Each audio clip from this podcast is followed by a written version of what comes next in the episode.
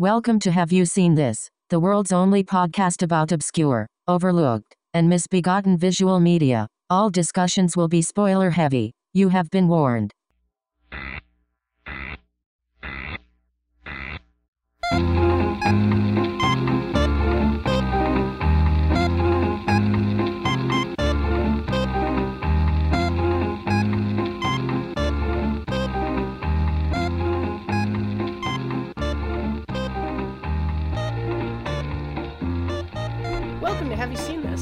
Jennifer Albright. And I'm Tim Heidrich. Today we have another guest for you.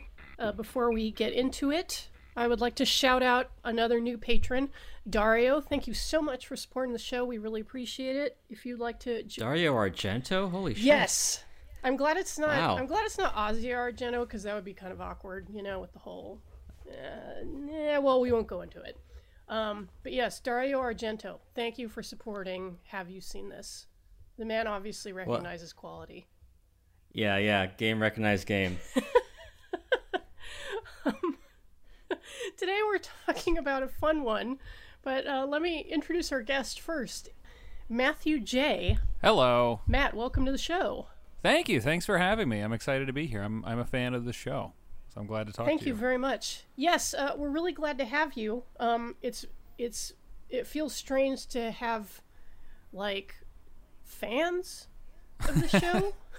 yeah, I mean, listening to it ourselves, we're like, I, I can't see anyone liking this, but uh, Yeah, who, Mm-hmm. who- This is- it's a like this pleasant surprise. Bullshit. Must be some idiot. But yeah. Yeah, we have nothing but contempt for people who are who are fans of what we do. Um, so yeah, what do we have for this episode, Jen? Well, um, before we get into that, um, Matt, you're um, Mr. Matt J on Twitter, and uh, I think you are a uh, you're a bit of a podcast mogul, are you not?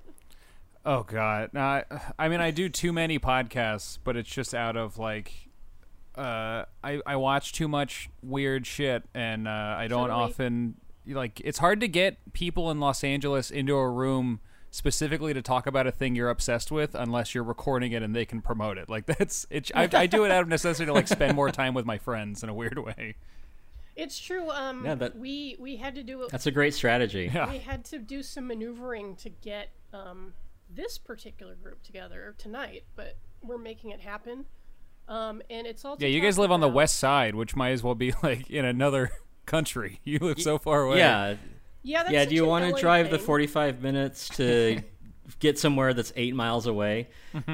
Well, Like, nah, nah. Yeah, the can't only thing it. is like anywhere you go in the city, you set aside at least an hour, and Yeah. you know then you start asking yourself, you know, about your friends who are living on you know the east side or the west side. It's like you know, do I like do I even like these people that much? and I Yeah, want how badly do I want to be there? Yeah. How bad is parking? Like, uh, let's see. If I get there after eight, then you know the meters are fine. So, Yeah. well, And so, like, you'll have friends who will move to the other side of town, and then you won't see them for a decade. That's just that's Yeah. just LA. yeah. This is this is really more a conversation for uh, the documentary Los Angeles Plays itself. But uh, I love that yeah, movie.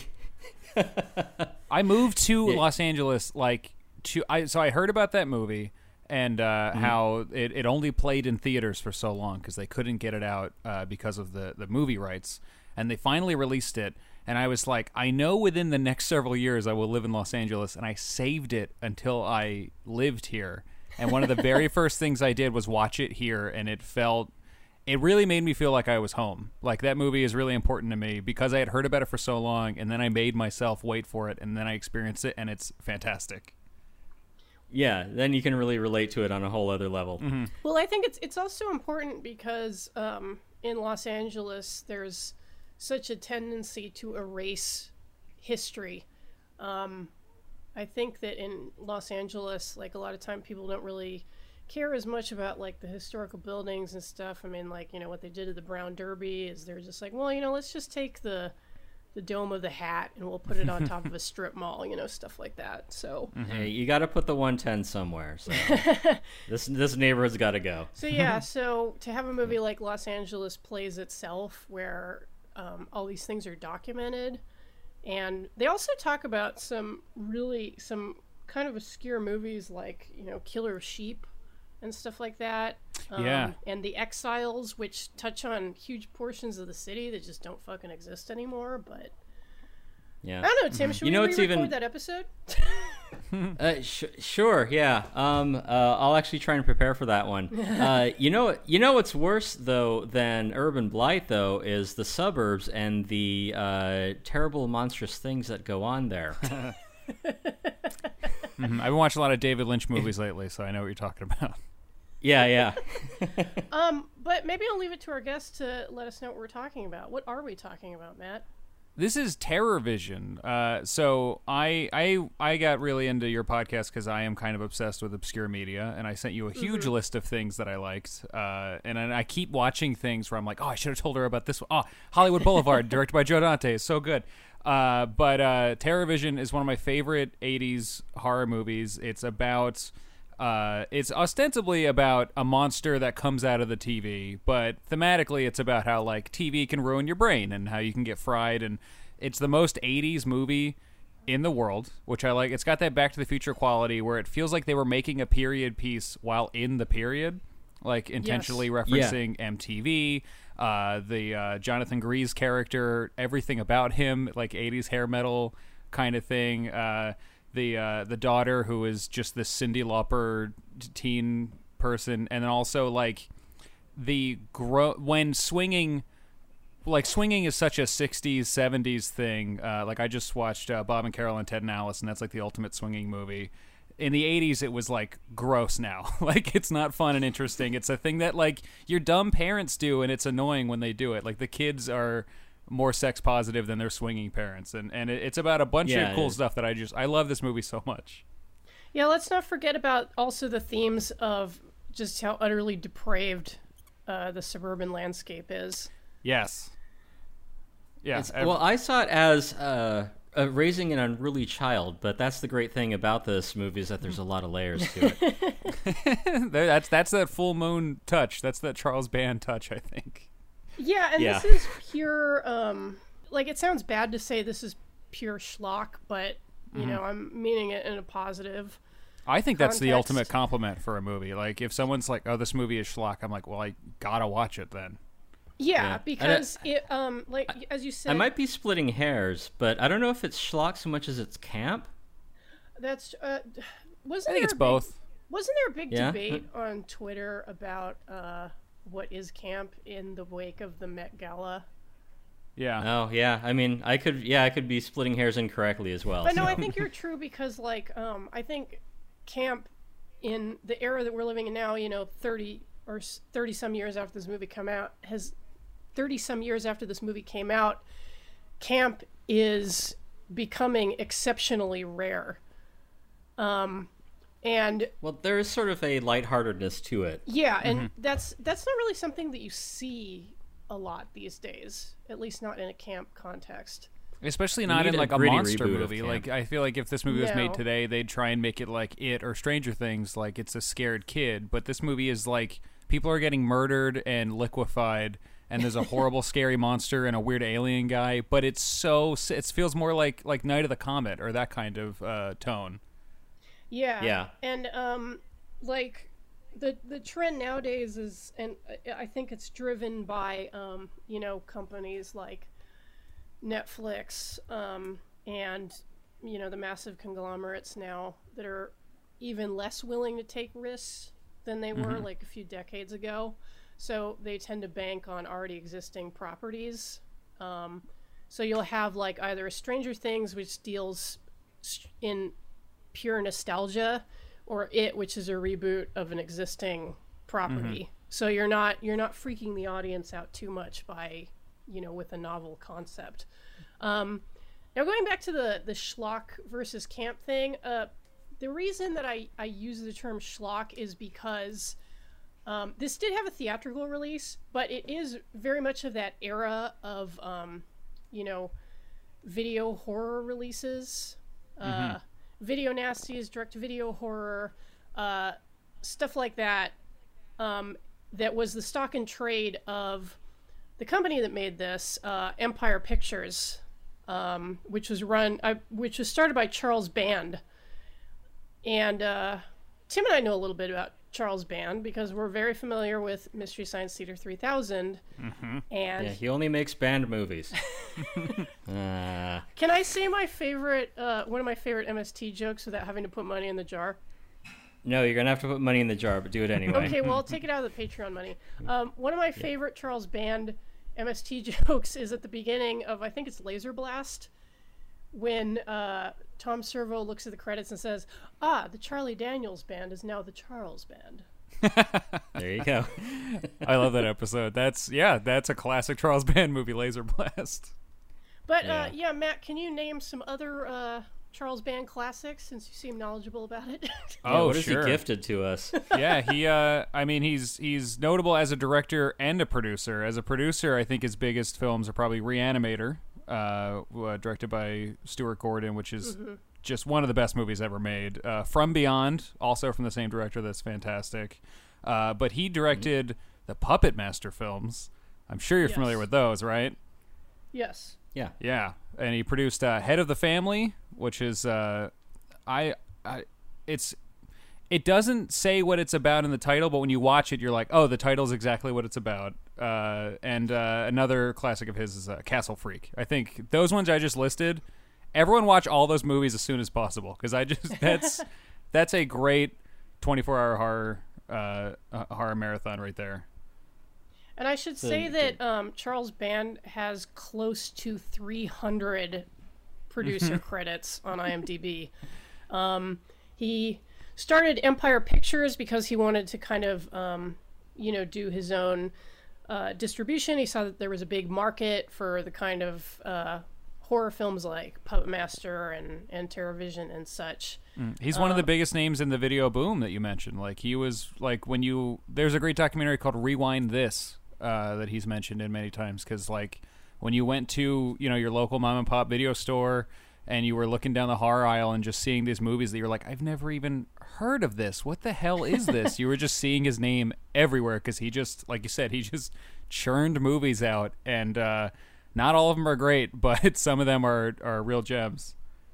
Well, here at Have You Seen This, we always give people credit for simply getting a movie made.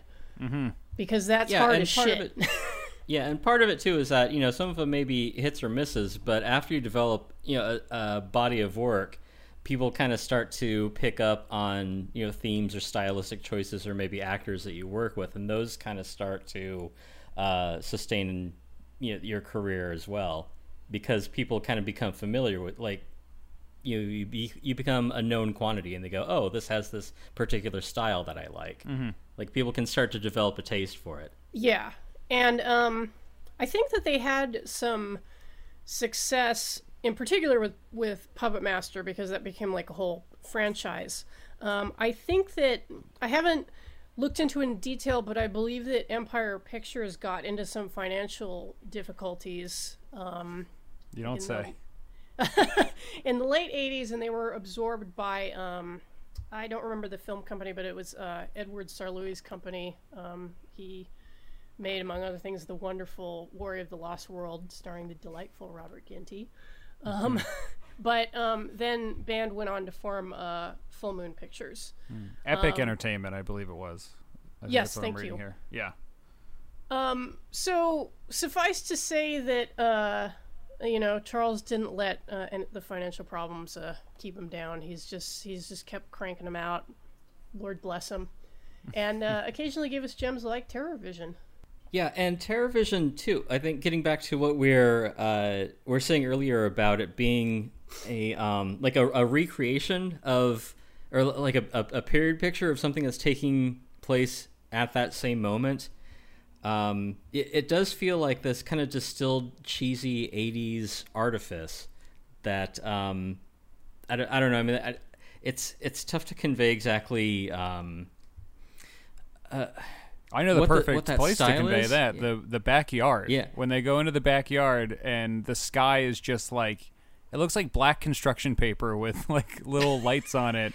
I I love that Yeah. backyard set so much because I'm like this isn't even pretending to be a movie. This is like it does Yeah. it's, or it's only a movie. Like it knows you don't think it's a real thing, and that also kind of makes it a better comment on the media of the time of like satellite television, television, the rise of cable, and pay, I mean they would say back then they said pay TV. Now we now no one pays for anything, but uh, that's that was Yeah. the threat.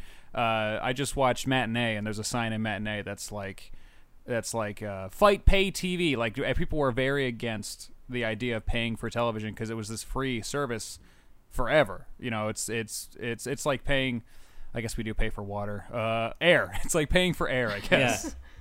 Spaceball City. Um, Yeah, yeah. No, so, like, um, yeah, and that that backyard too. uh, I mean, it, it's as artificial as like Devo's uh, Whip It video. Mm-hmm. Like it, it's that same aesthetic where it's just like, hey, everything's fake and you know nothing matters, just whatever. and, it's in the acting too. They have these very cartoony performances. These like, hey, we're going out tonight. Hey, make stay inside. Like the they talk. They're not they're not acting like real people in this movie at all.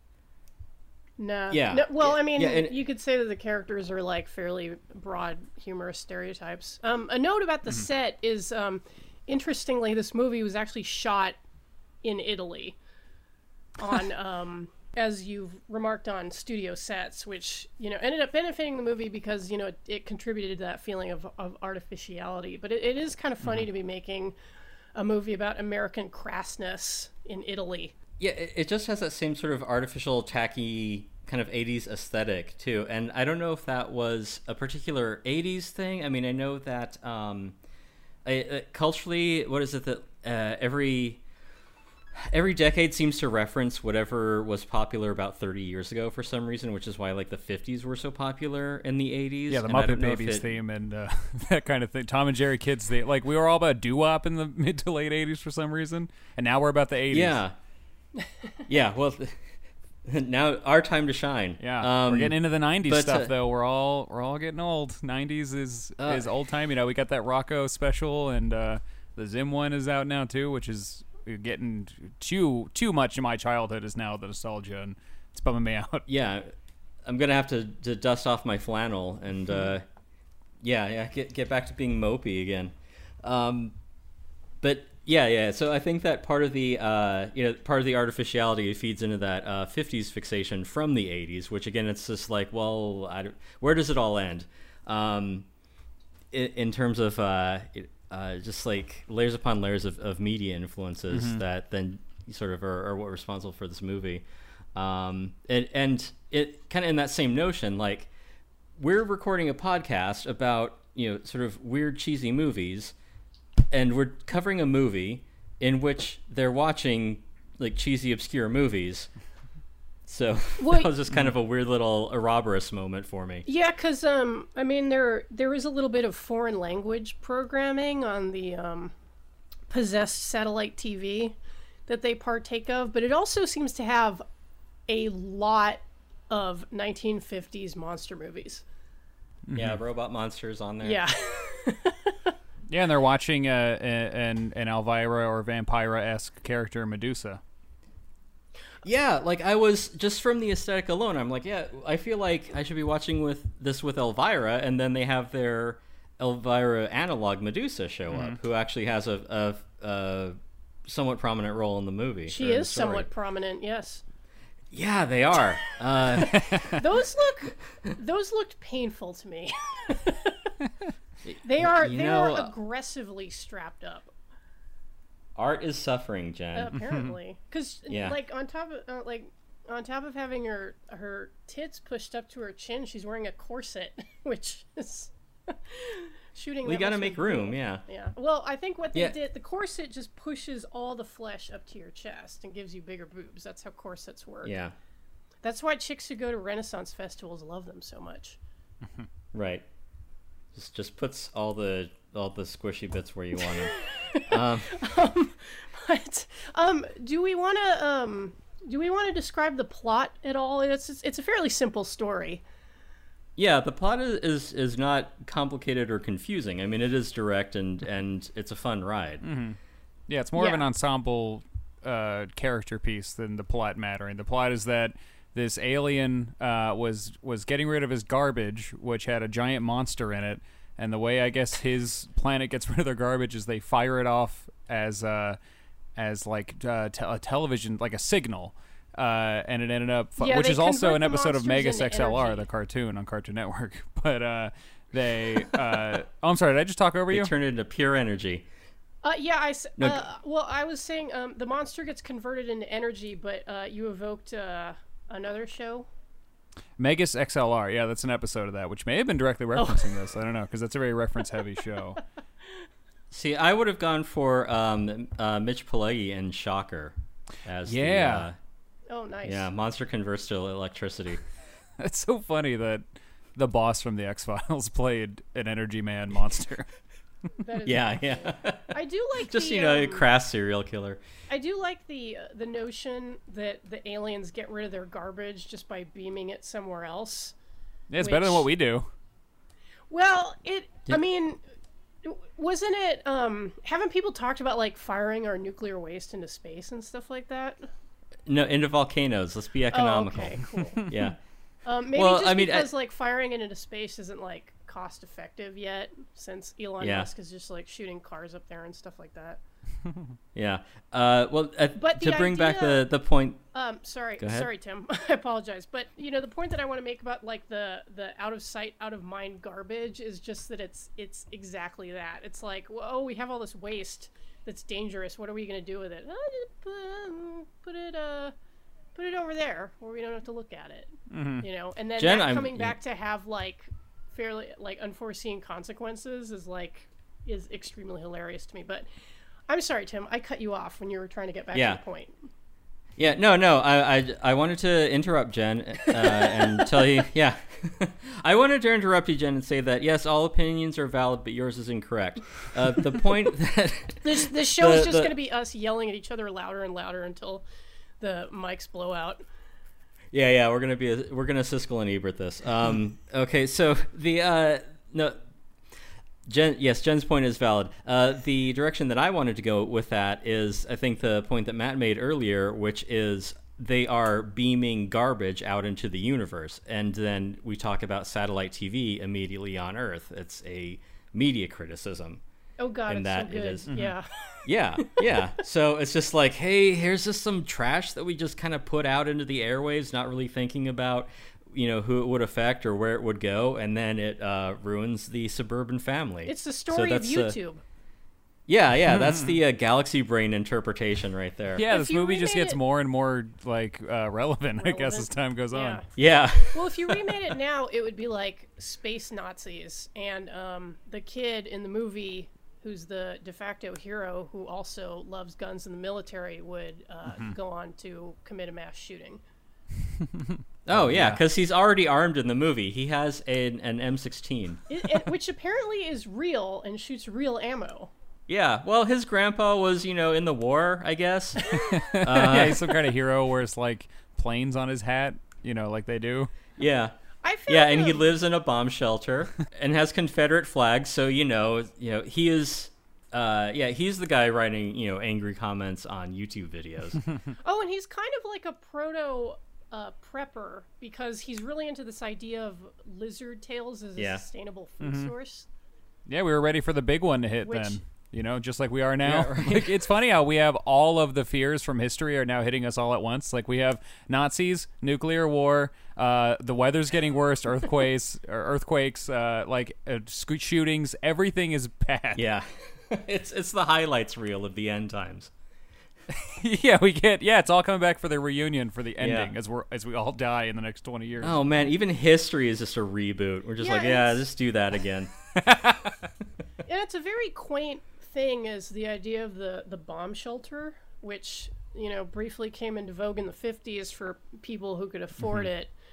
And it was sort of, again, like going back to Tim's like Yeah, 30 year 50s and the cycle 80s. thing, uh, was, yeah, was poked fun at by movies like this one and also Grease 2, which came out in the early 80s. There's a whole musical number in a, in a bomb Oh shelter. Oh, yeah. Um, So, and I guess the fear now isn't uh, radiation so much as it is complete environmental collapse. So Yeah, radiation implies that we'd have those like time to to deal with it and experience it. I think we're all just like ready for it to just click off and we'll all be gone. We will be the Yeah. lucky ones. yeah. I feel like the, the the day after or like threads that would be made today would just be like, you know, us slowly cooking to death while just ordering shit from Amazon Prime. Yeah. Hey. Yeah. I still got to go to work. I need to get my health care for for all my radiation. Oh, who will be the first to get canceled in the post-apocalypse? That's that's a thing to think about. a fate worse Um, than radiation poisoning? Yes. Um, That- one thing we should definitely talk about. Uh, sorry, did you have something to? Oh no, I was just gonna add an add a point that that kid's acting is like Troll Two adjacent. Oh my god, Mm-hmm. he reminded me exactly of the kid from Troll 2. Their voices even sound the same. Yeah. So. just, And that um interesting note about uh Chad Allen who plays uh the boy that we're talking about. Um not only did he have a long stint on Dr. Quinn Medicine Woman, he was also the little autistic boy at the end of St. Elsewhere. oh, so he's the one behind everything. Yes, Yeah. this this this movie sprung forth fully formed from his head. That, that sounds like a sh- like a shitty like BuzzFeed article, like just trying to shoehorn in the idea that like every movie Chad Allen is in is like his like autistic fantasizing. God. Oh no, that is a thing. Is it? Yeah, no, that that's absolutely a thing. No, because of uh oh, what's the kid's name? I can't think of it, but everyone knows the kid's name because uh because Saint Elsewhere crossed over with some Yeah, shows. like oh, that's right. and uh, those shows yeah, like Yeah, Richard like, Belzer's uh, character. Munch. Yeah. Yes. Like and then those shows crossed over with other shows like the X Files, or you'd see like a Weyland Yutani thing in a movie, so that means that the Alien universe is in there, uh, and which puts the Firefly universe. So then there are giant webs people have made on the internet of all the things that exist inside of this Yeah, kid's Munch head. is like Yes. uh, patient zero for this like th- this autistic Saint Elsewhere spider web. so for whatever reason, this kid dreamed up uh, the universes of Night Court and the Nanny. Yep. Good yes, his exactly. Tommy Westphall. Yeah. His name is Tommy Westphall. It's the Tommy Westphall That theory. kid's yeah, he's got a lot of time on his hands. It's weird. Ugh, so do these people. I gotta say, that's. Uh, that's some Room 237 shit. Yeah. I mean, I guess everybody needs a hobby, but whatever. Anyway, back to our podcast talking about Ah, this again. really obscure movies Yeah. that no one cares about. Um, we should. that is that is rude, Jen. A lot of people care about TerrorVision, and a lot more people should care about it than currently do. That's what we're doing. I can think about three. I can think of three of three of them right now. Okay, yes. Um, We're doing a public service to spread the gospel of TerrorVision. I do I do that generally. Like I recommend this movie to everyone in the world and so far zero people have taken me up on it, but I'm hoping this is the time. I think we might be the first because I actually hadn't seen it before. Yeah, you need a signal boost, so that's Yeah. what we're here we're here for. yeah, I got to fire this garbage into space and see who will catch it. This is like what Tim and I are doing with B Movie TV. Right, yeah. Uh, so do we want to talk about like the story or the cast? Um, Um, because the well, we should cast is really something to note. Yeah, the cast is is wild. Um, geez, where to start? Um, you have Mary Woronov, who was part of the Warhol Factory, and But- has also done many movies of the, in this vein. Yeah, but I know her as the you know stick up her ass principal from the Ramones uh, Rock and Roll High School. Yes. Uh, with also with PJ Soles. Yeah, cuz I believe that's a Roger Corman produced movie, right? And she's in a ton of Roger Corman movies. yeah. Uh, she also acted a lot with Paul Bartel, Paul who was a friend yeah. of, of hers. Yeah, and he was a director and an actor as well. They they famously starred together in Eating Raoul, which is another movie I love dearly that I think would fit perfectly into this podcast. Did he also do um, scenes from the class struggle in Beverly Hills? Okay, Yes. Yeah. Yeah, that's them, and I think they're both in it too. They're also in a movie I mentioned earlier, uh, Hollywood Boulevard, the first Yes. movie directed by Joe Dante. Yes. Um, yeah, so that's uh, Mary Woronov as the um, the brittle, swinging, awful suburban mom. Um, Yeah, she's great Now- in this. yeah. Now playing her husband, uh, can I just say, uh, Gerrit Graham, who was one of my absolute favorite characters of all time, uh, Franklin, Jay Sherman's dad from The Critic. Yes. Oh, I thought you were gonna say Beef from uh, Phantom of the Paradise, but that is totally also true. No, like like beef is one thing, but like I I absolutely love Franklin from the Critic. He's so funny. Yeah.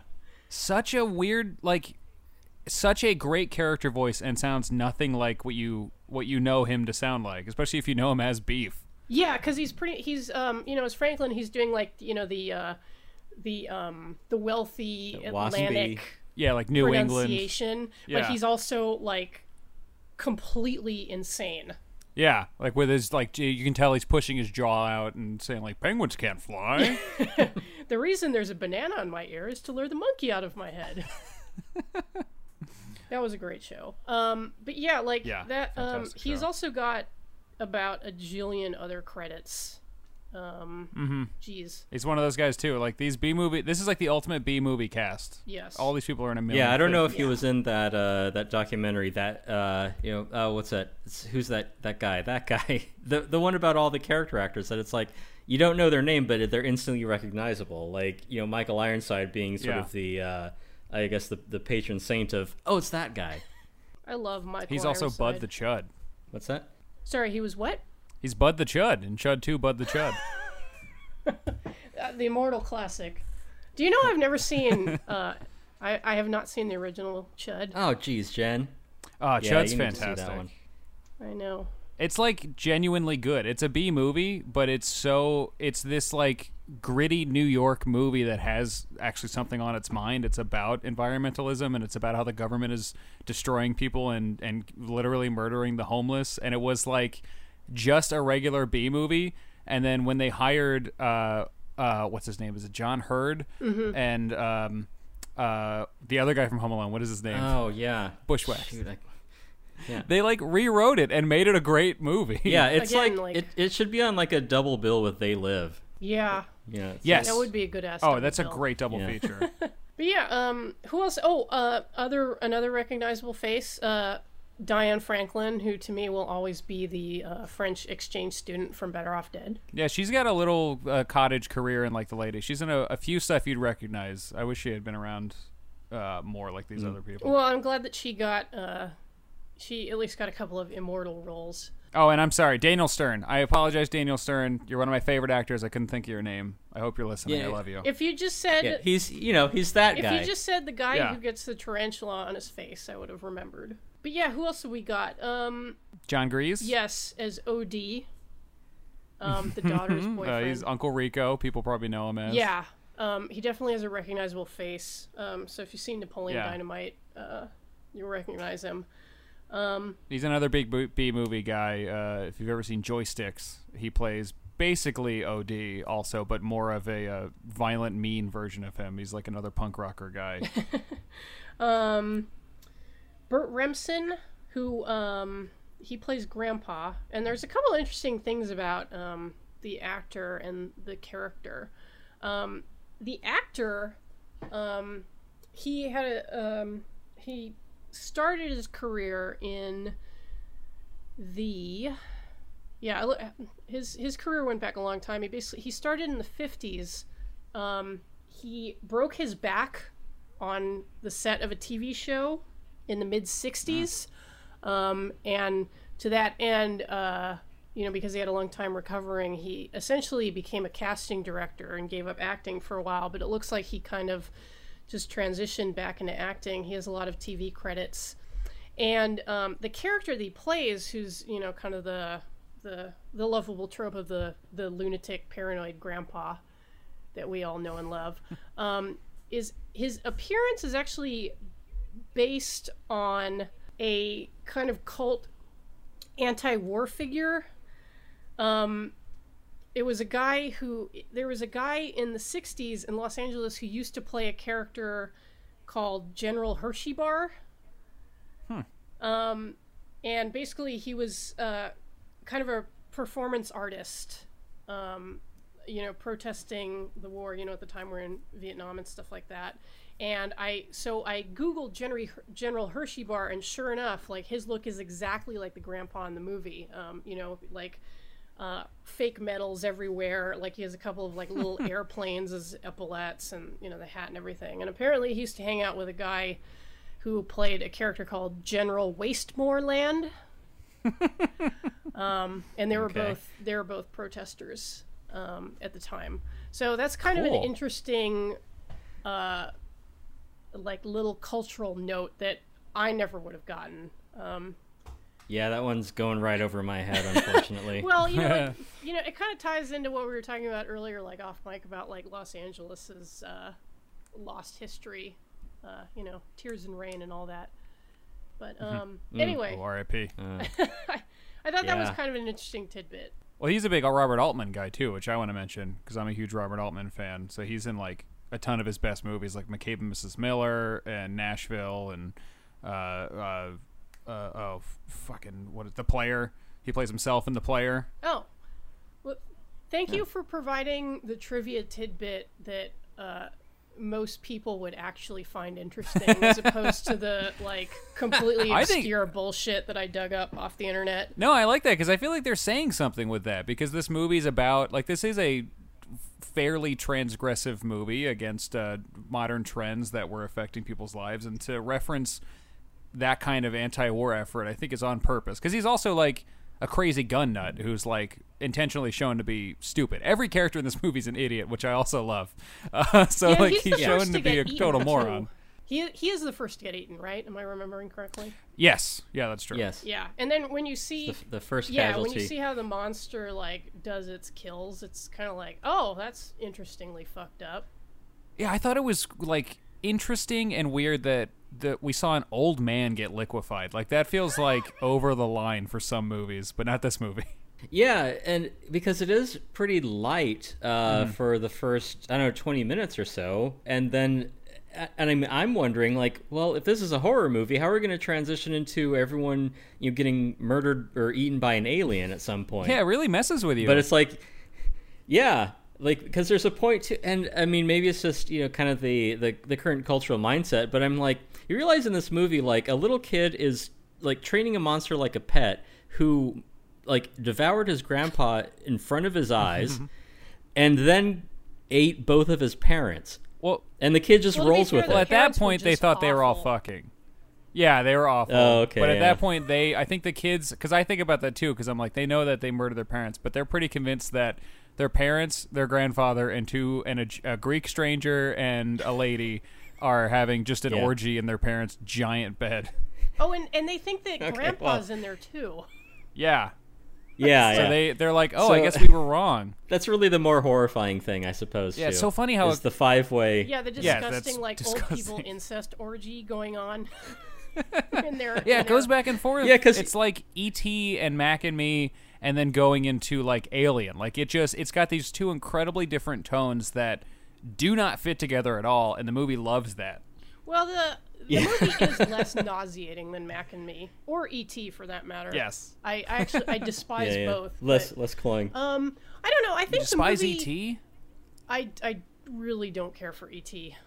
okay, all. I like E- I like E.T., but it, it's not one of the movies I watched a million times as a kid, so I don't have I- that much Jen affection is very for it. controversial. When I saw E.T. as a kid, I was probably like eight or nine, and I was a I was a really like overly sensitive child, so I was crying while I was watching it, you know, because the movie is there's sad parts and scary parts. But as I was crying, I was so angry because I knew that I was being emotionally manipulated. mm-hmm. Yeah, Like- I'm not a. I I'm like less, much less of a fan of like the kid Spielberg than I am of the Indiana Jones and Jaws Spielberg. And I actually just uh, two nights ago saw Close Encounters for the first time in 35 millimeter, and Oh. it did. There are parts of it that feel like ET, like with the little kid. And I was thinking like it's so nice to have that sprinkled in. And then have the rest of the movie be this epic, beautiful movie about communication and about t- stepping forward into the future. Yeah. Well, I think Spielberg um, has a tendency to lean heavily on sentimentality when it comes to children. Um, you know, I think he did it with AI, like he certainly did it with ET. He did it with War of the Worlds, which um, to me was actually like a really, really good action movie, apart from the the scenes dealing with the family, where I just, I mean, I, I totally sound like my dad, like watching any movie, but I'm just like, I don't give a shit about this part. Like, I just want to see the destruction and the action, you know. But that was yeah, what's with all this talking? what's with all this character development sucks. Just you should watch the. Uh, Yeah. I mean, you might have seen the Redux, but that new final cut of Apocalypse Now is like incredible, and then he left in the 25 minute part with like the French people on the plantation, and you're like, just fucking get back to the movie. Where did the movie go? Jeez, you know, it's like no wonder that production like went so like off the rails, you know. But, Yeah, I gotta That's put these French people in there. yeah, Yeah, Um, but anyway, let's see. I was maligning. It's like, oh, we need a really labored I allegory. was Yeah. put, I, I was maligning ET. I was putting ET and Mac and Me into the same category. uh, Frank Welker. Incredibly. If we're still going through the cast. Oh yeah, because he's the he's the monster voice, right? Yes. So Frank Wel so like all the all the cool 80s things are here, including Frank Welker playing an animal, which for years when he dies, animals will sound wrong in movies and no one will know why. And it, and it'll be I'll be the nerd who's like it's cuz Frank Welker's not there anymore. He was animals in movies for 40 years. Well, for people who don't know, can you tell us a little bit about Frank Welker's career? Yes, he is uh, probably the longest at this point the longest running uh, professional voice actor still working today. He's, he's played Fred from Scooby Doo from day one. I actually believe he finally retired from that role recently. Oh, in wow. uh, it's called like What's Up Scooby Doo or whatever the current show is. I believe someone else is playing him, but so uh, he's literally You just finally had enough. yeah, he had literally been doing that since the late '60s because that's when that Yeah. show came out. It was from the 60s at least through the like early 2010s at Mm-hmm. least, and I believe a little bit after that. He also, uh, like I said, is like every animal in movies. Like uh, he's, uh, I mean, he's Abu in Aladdin, and when you hear that, you're like, oh, that's how every monkey in movies has sounded since the 80s, and it's because that's what he does. He goes into, he's um. Uh, oh, I was just watching him record. He, he played a lion in some movie, and I was watching him uh, in a video. Like he had like a trash can next to his mouth, and he was just like snarling into the trash can, so it made this echoing, disgusting sound. Like watching him turn his mouth into the for the the formations it needs to make these sounds. And he plays every dog and everything. Like he, there's this great bit he does of a dog chasing a cat, and it's just him doing it, and it's just incredible. He's he's one of the most incredible voice actors uh, who's ever lived, and he's also one of those guys that like every cartoon for like forty or thirty years, you can point him out. Like he's in there somewhere, like Family Guy, everywhere. Yeah, because not only was he in the um, the detestable uh, Michael Bay Transformers movies, he was also in the original '80s Transformers animated movie.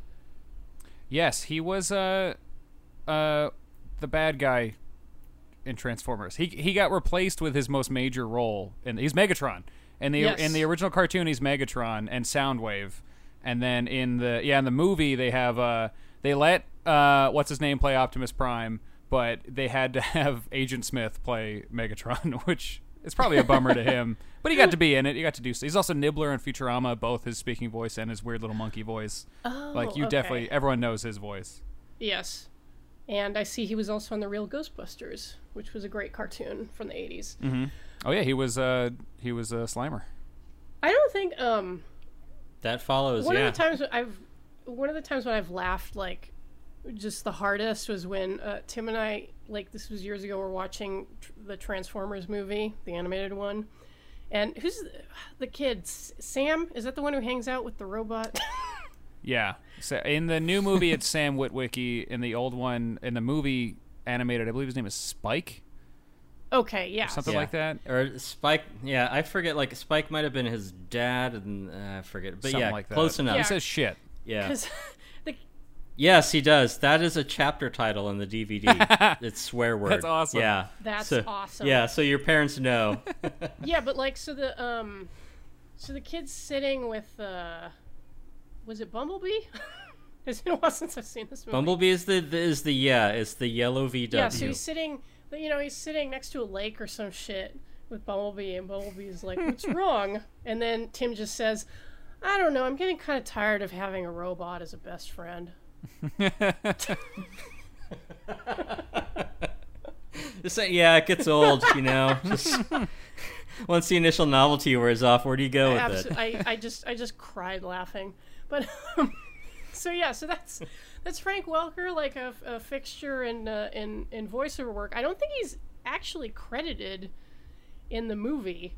Um, That's possible. I'm not seeing him in the cast cast list, but you know, certainly an indelible contribution. I do really like the monster in this movie because of its not just because of the goofy wide head and the the kind of like mouth that smiles even as it eats you, but also like the asymmetrical eye placement. The way like one's on the side of the head and then the one is just kind of slightly moved towards center and then it has an extra eye like on a tentacle.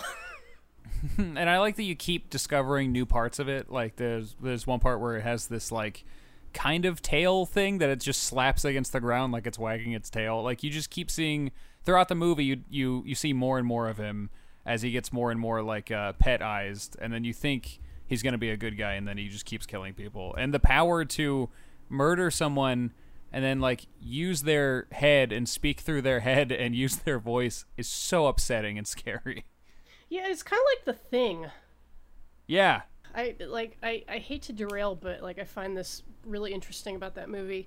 Um, the proof of this is in uh, old editions of Leonard Maltin's movie guide, mm. which uh, pre IMDb um, was a big, thick book in which you could look up almost every movie. I mean, not any really, movie that was l- worth looking up. Yeah.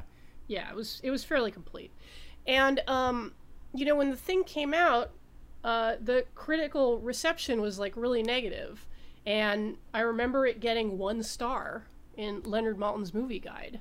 Fewer than Laser Blast. yeah, which that should tell you how fucked up that guide is. Yeah. Um. Yeah, values were different then. Yeah. Well, that's what's great about the Maltin guide is like when you look at Rotten Tomatoes or whatever, and you're like, this tells me nothing. This just means some people thought something and some people thought another thing. But Leonard Maltin's guide is one man's feelings about things, mm-hmm. and yeah. he'll generally stick to it. Like he he gave Taxi Driver a not good review, and he has stuck with it ever since. And he only oh. edited it once. He added the he added the phrase although very influential, but he left the review as it stands, which I respect, even though. I mean, come on, it's Taxi Driver. It's the best movie ever. Yeah. Paul Schrader just runs out of the room crying. but sometimes it's like great to get a bad review from Leonard Maltin because he didn't like Gremlins, and then he gave us that great scene in Gremlins 2 where he got killed by the Gremlins. That's true. um, yeah, it ended it up was, paying off. I mean, and there's because it was, um, and you know, we're evoking. Tim evoked the bit in the MST version of Laser Blast when they go through the the guide and find really just like off-base reviews of, of movies. Yeah, Fish Called one I Wanda. would- Talk about all the movies he gave worse reviews than, or worse star ratings than Laser Blast, and they're all like, it's not The Godfather, but it's like Godfather level movies. They just keep pulling, and then he was on the show later, like the same thing. Yes, just like the yeah. To show that there were no hard feelings. But um, I remember Yeah. one of the movies from the movie guide that they absolutely hated was Quadrophenia. Whoa. Like they gave it one star, and I was like, "Really, Quadrophenia? That's that movie's pretty good." But So they really you know, only and- gave it Unophenia. or whatever. You know, when you just get a single channel, it's not really the same. You know what I mean? yeah, yeah. Um, Yeah, it's it's uh, that's what I like about it too. Is that like it's a man's taste and he sticks to it. Like I don't like the modern. I mean, I also think movie reviewing. I'm not like a Disney is paying people uh, conspiracy theorist, but I am like a every Marvel movie gets 98% of Rotten Tomatoes. That's weird. You know, like I don't something's I don't know what's wrong with movie criticism right now, but something's wrong. Well, with it's it. it's a difference between whether this is an like uh, artistically valid film versus is this a pleasant experience. Like, Yes. is, is this a Yeah. crowd pleaser? Did this like fire you know on all cylinders? Did it hit all the um, you know? Did it check all the boxes? It's like, oh well, ninety eight percent, no problems here. Yeah, that's what I think when I see Rotten Tomatoes because if someone just goes like this was a movie that I didn't get bored watching, it gets a fresh. So like when I see a movie Yeah. that's like 100%, I'm like, "All right, so 100% of people like didn't fall asleep during this movie." That's that's what we're judging this on. But if a movie has like a 50, then I'm like, "Oh man, a bunch of people had to think really hard about this movie and don't agree with each other." Like my right now I'm obsessed with Under the Silver Lake and that's getting not good reviews. So I'm just mm-hmm. like what? But I'm also like, I have not stopped thinking about that movie, and I think that I don't know if that makes it a good movie, but it makes it a fifty percenter on Rotten Tomatoes. It's what makes that interesting to me. Yeah, yeah. You Yeah. kind of you, you think of uh, like Fry from Futurama. Like, what do you call that? It's like a headache with pictures. It's uh, An idea. yeah, yeah. so it's like, yeah, that's what these movies are like. Ah, yeah, thumbs down for this one. yeah. I don't like what this I movie did to me. This movie. Yeah. Yeah, that that's the Once Upon a Time. And also, everyone needs to have a hot take. Like there are things wrong with Quentin Tarantino. Once Upon a Time in Hollywood. I don't think one of them is that he was too mean to the Manson family. I think that's a weird take we all have right now. That's a Yeah, hey, they're going through some shit, man. Come on. that is a take. Wow. It certainly is. Yeah. and I mean, and that's the thing is like in the age of social media, like you're always, um, you know, if you really get in it and lie down, you're exposed to just like every trash take, like mm-hmm. under the sun, to the point where like if you come up with a bad take as a joke, like you will see someone later that day espousing that sincerely. Yeah, be like, wow, this is mm-hmm. my most liked post. I I don't know how to feel about that. Hey, it got the most engagement. Therefore, it is the best idea. yeah, more money mm-hmm. equals better than. Um, What was it that you're all? What is it that you're always saying about metrics, Tim, and like just how much they fucking suck ass? oh, we'll have to do a whole other episode about that. They're complete garbage. Um, Well, you know what the um, but uh, But yeah, that, that everyone being able to review something and everyone having a hot take, it gets into this sort of you know morass of like moral relativism and no objective reality, where it's like, yeah, I can't believe this movie was cruel to the Mansons. How very dare they? yeah, Yeah, Exactly. like the Well, the, and, the guy um, is you know he's mentally impaired. Like you know you can't you can't punch down on Charles Manson like that. wasn't that Yeah. wasn't that a bit- Leatherface is a product of his upbringing. We can't make him the villain. Yeah, like how how very dare you? Wasn't that a bit in Mindhunter, where like he um the main character goes uh, to talk to like a, a room full of cops in a small town about like the criminal mind, and he's trying to make a point about how Manson's uh, say um. Manson's criminality was shaped by his upbringing, and like all the cops just get incredibly mad at him because they think he's taking pity on Manson. Yeah, That's funny. I like that. I haven't, I haven't watched season two yet, but that sounds pretty great. yeah. Speaking of a media obsessed society, Oh, Um, I wanted to speak of serial killers. what were you gonna say? Uh, we, well, because I mean, uh, the one of the uh, the swingers, the uh, annoying voiced uh, blonde swinger from this movie, um, she was also featured in another uh, horror film where she was the victim of uh, or potential victim of a serial killer. She played a um, uh, she was a working girl. Uh, she was a prostitute in um, I want to say. Oh shoot, yeah, somewhere in Europe. I couldn't pin it down, but um, it was a uh, it was a, a a frightening tale called "The Man with Two Brains." oh yeah. She, love that movie. Yeah, she she plays like this this gorgeous dish when you know Steve Martin is going around looking for uh you know a, a woman's body to put his extra brain in, um and he, he comes across her, and uh, and yeah, she just breaks out this voice, and it's just it's the most like just you know ear piercing just off putting putting tone and he like goes back to her apartment and she's like you know singing duke of earl in like this annoying like you know bronx accent and and and you know and, and at that point he you know just decides not to not to inject her with uh what like windex or, or whatever his drug of choice is. And and she's like oh Yes, it's uh, really i don't mind. What what does it do? And he's like oh it causes your brain to die last. And she's like i don't mind. And he just What leaves a and she's weird like movie that is. yeah she's like oh my voice Okay, Yeah, Carl two- Reiner's Steve Martin movie where he's like a serial killer. like Yeah. that's only the early eight. That's more. That's like in that '80s schlock window too. Jeffrey Combs is in it too, which is also like has Oh, to be on purpose, right? i had two forgotten things- that Two things. yeah merv um, griffin is in it spoiler alert Um, the, the kids love Merv Griffin. Um, two things about uh, this topic. Um, the actress's name is Randi Brooks. Um, and um, what is it with Steve Martin and like body swap movies in the 80s? Because he also was in All of Me, which also. I was thinking that too because I was like, oh yeah, and the brain was Lily Tomlin. Wait a minute, no, it wasn't. It was Kathleen Turner. oh Yeah, and then um, and the um, the brain again ended up in a hot blonde. Mm-hmm. In in All of Me, as I recall. He's got a, a type. yeah So yes. here's a question, and like, excuse me for going um, uh, bougie feminist uh, hot take blogger for a minute. way but, too late for that Be nice to the Manson family. yeah But um, because uh, Tim mentioned that the gag in Man of Two Brains was that it's a gorgeous woman with just like a horrible nails and a chalkboard voice, Mhm.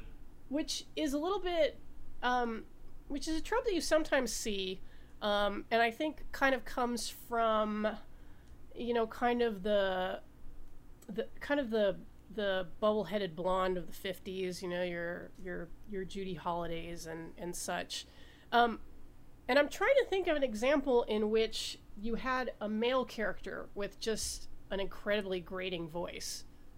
Can you guys think of one? Hmm.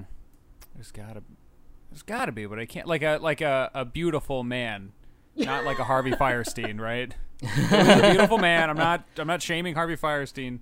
He's beautiful Uh, on the inside, yeah. Well, that's like a voice, you know, he like cuz he has the gravelly voice and but you know, you're like that's a voice with character, you know, but like um, Yeah. you know, somebody who like um you know, even just somebody with like just incredibly like the moment that they open their mouth, you're just like, ugh. I don't know. Uh, Eddie Deezen in uh, anything? Who is quite the dish. Yeah. well, or or you know that other hunk uh um yeah, uh Emo Philips. like yeah, I mean cuz you look at him Yeah. you're just like, "Oh, it's so dreamy." And then he opens his mouth.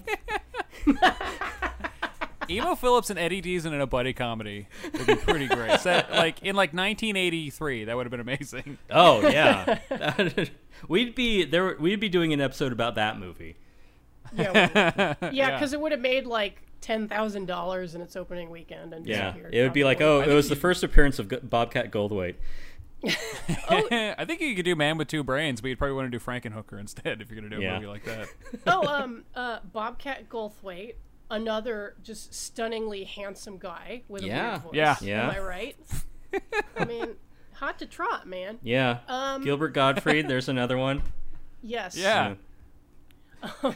I feel And yet these are like men who starred in things like the like their annoying voice was an attribute, whereas if a woman has annoying voice, it's just a punchline. Yeah. Or Yeah, uh, what? Fran Drescher. Bobby Oh, Bobby yeah, yeah, Flekman. Yeah, Yes. Um, yeah, she because she, was able to make a career out Yeah. of the voice, So or at least a, a very terrible sitcom. yeah, you know, you work with what you got. Um, you know, we we begged the question earlier of what Leonard Maltin's review of TerrorVision was. I wonder what the star rating was. Oh wow, what's the over under on this? Uh, I, I'm betting he gave it either one star or a bomb. I'm, Oh I'm yeah, he would do bomb. bomb.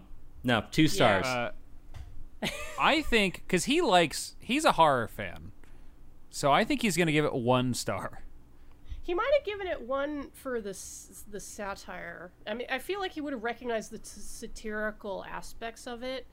Um, you know, the um, there a couple of attributes about the movie could either play for or against it, depending on on how you look at it. Um, and I'm specifically thinking of the the incredibly cartoony performances and the blatantly artificial sets. Mm-hmm. Um, yeah, which just a maybe I did. Complete complete I did artificial find his review, by the way. oh, you did. Yes, I did. Sorry, what did you say, Tim? No, I was, I was yeah backing out of the, that the completely artificial aesthetic of it. Yeah, which um, I, we should maybe talk about the the setting because um, at first you think it's going to be like a typical suburban house, but the swinger parents seem to be incredibly wealthy because they have Yeah. like a, a huge like Roman inspired dwelling with like an indoor pool. Yeah, Yeah. And- apparently they looked at real swingers pads and like Oh. based it on those. Ugh. And like the wallpaper and the yeah, it feels and like it the feels marble like a- cherubs. Yeah. it does it does feel like some houses I w- would go to as a kid, like rich suburbanite houses. Yeah, it's Yeah. the it's that Not the double income no and stuff. kid. Yeah. yeah. yeah, we're uh, like I I would love to know like what like either of them does as a career because I mean not only do they have the huge house, it's also completely wired up for satellite television at a time when that equipment was insanely expensive. Oh, they're they're yuppies. Clearly. yeah, Yeah. yeah. He's probably some kind of uh C- like high level CPA or something like that, some paper pusher. Probably he works in finance. Yeah, one way or another. Yeah. Well, it's gonna be some like Wall Street working girl type shit or cocaine. Oh, was a lot of cocaine in there for sure. Oh, Yeah, you know what? They're uh, actually they're probably CIA assets. Either way, uh, They probably Yeah, all that tech Ollie around North there. Personally, yeah. And they they had all the um like uh erotic art, like all the sort of Nagel knockoffs too. oh god, those. You know, okay, like seriously, um, you know, Nagel I think was considered a bit of a relic for a long time and like corny and you know very indicative of the time period. But like he actually is like a really good illustrator. Like the fake Yeah. Nagels in this, like, kind of like make me cringe a little bit because they're very bad knockoffs of of Nagel. I mean, I you know not dinging the movie for that. Like you know the point was made. It's like these are just crass people with crass taste. And as and the thing the other thing that's delightful about the art in the movie and the the, the art direction and set design is that the paintings like seem to get like more weird and, and sexual and depraved as the movie goes on like you know in That's the cool living- if that's on purpose. yeah, in the living room you've got like you know kind of the the standard like hot woman Nagel, and then that you start to get into like weird BDSM themes. You know, as you go mm-hmm. deeper into the house. You Yeah, know, it's- there's, like mm. It's kind of a family house that isn't appropriate for children. no. Yeah, which is why their kid grew up, grew up to be, you know, this gun nut incel. I mean, I assume that the ten-year-old kid isn't having sex, but But he wants to. oh yeah, Yeah, they they probably were like very buttoned down and that like and had kids and stuff, and then realized like had like snapped because they said they've only tried swinging a couple times. yeah. So I well, think they- that they they recently have acquired a lot of this stuff. Yeah, they're they're they're swinger posers is what they are. Like they aren't actually like Yeah. hip swinging people. They're just like, hey, I you know I read in GQ uh, that swinging is a thing now, and they're like, okay, let's get on that. Well, and it's also funny because um, But man, Swinging- parents, am I right? Always Parents- swinging in your house. Yeah. the the the real monster in the movie is the specter of your parents fucking, Yeah. which Uh, is do you want to know what Leonard Maltin's review was? Yeah. yes, I do. So he did give it a bomb. Oh, course he did. Oh. He was not a fan. What he said was uh, inept direction and overacting sink this cartoonish tale of a family and friends' reactions when a monster from outer space emerges from their TV set. Watch the old Outer Limits episode instead. I disagree, What a Leonard. hipster. What a fucking hipster be like, oh, like there was this show called The Outer Limits. Like, uh, maybe, you probably haven't heard of it. Yeah, I want but, uh, subdued it was performances in my cartoonish movies. By the way, I want You know, nuanced like- subtlety. He does Yeah, like a lot of schlock though. Like he's just he's a man of his own taste. Yeah. I think that um, I would. Okay, like I'll, I'll say this: like watching the movie, like some of the performances are uh, just a little bigger than I would have asked for. I think, um, like in particular, like on uh, Diane Franklin's part, there's like a little bit of mugging that'd be like, okay, like just turn it down slightly, but that's Yeah. At what know- point are you going to say, "Oh, this is so out of place"? Well, yeah, because Yeah. like tonally, it, it it it fits with the movie. Like, I'm not I'm not gonna be that fucking picky. Not to, and you know, Yeah, it's like the part where are they're they- feeding what are the they gonna monster do? Take junk like a food. hundred. Sorry, go ahead. No, I was, I was- yeah, just to interrupt you, I was going to be like, yeah, the, the the scene where they're feeding the outer space monster junk food that came in through the TV, and it's like, I don't know, I don't really buy this girl's performance. I mean, and it is it does have the feel of a movie that was made on an independent budget. You know, like sets. Oh yeah. It's it's funny how it like it's so cheap, but for a Charles Band like this cast and stuff, I'm like this does feel a little higher budget than I expect. Like it feels at least like a real movie, which a lot of their movies don't. Yeah, it does. Yeah, or like- or at the the very least, it feels like a good TV movie. Al- almost Yeah. like an an old episode of The Outer Limits that I hear is uh, to die for. Yeah. I also so I I know every review is relative. Like people used to share that image of uh the IGN review of God Hand next to the IGN review of Imagine Party Babyz and how Imagine Party Babyz had a higher uh, star level, but like those are two different kinds of games, two different reviewers. Although Mr. Maltin, I, I went a, I scrolled a couple pages up in this same uh, edition of this book. Uh, Terminator Salvation, which was the 09 one with Christian Bale, three stars. Terminator 3 Rise of the Machines, The 2003 one, three stars. Terminator 1, three and a half stars. Terminator 2, two and a half stars. Wow. Huh. He gives T2 the worst of the Terminator trilogy. Okay. That movie did the not make Christian much of an Bale, uh, impact. gonna smash your fucking lights movie. Yeah. okay, I um like I'm probably the only person on earth who enjoyed Terminator Salvation, Ooh. even though I had problems with it. Um, I'm Mm-hmm. not sure why it had two protagonists for one thing. Um, I kind of like three. it's not very good. I actually haven't seen that one. Three's Um, fun. It's stupid. It's just not. It's not a good movie. It's just silly. Right. You know, like Terminator Salvation is like, well, whatever. I extracted some entertainment from it. The, so you know, I was like, okay, well, maybe I could go with that con- contrarian take from uh, the Maltin Guide. The two and a half stars for Terminator Two. Yeah. What the fuck? rough. Well, you know, yeah, it's just a, another cash in of you know a sci-fi franchise.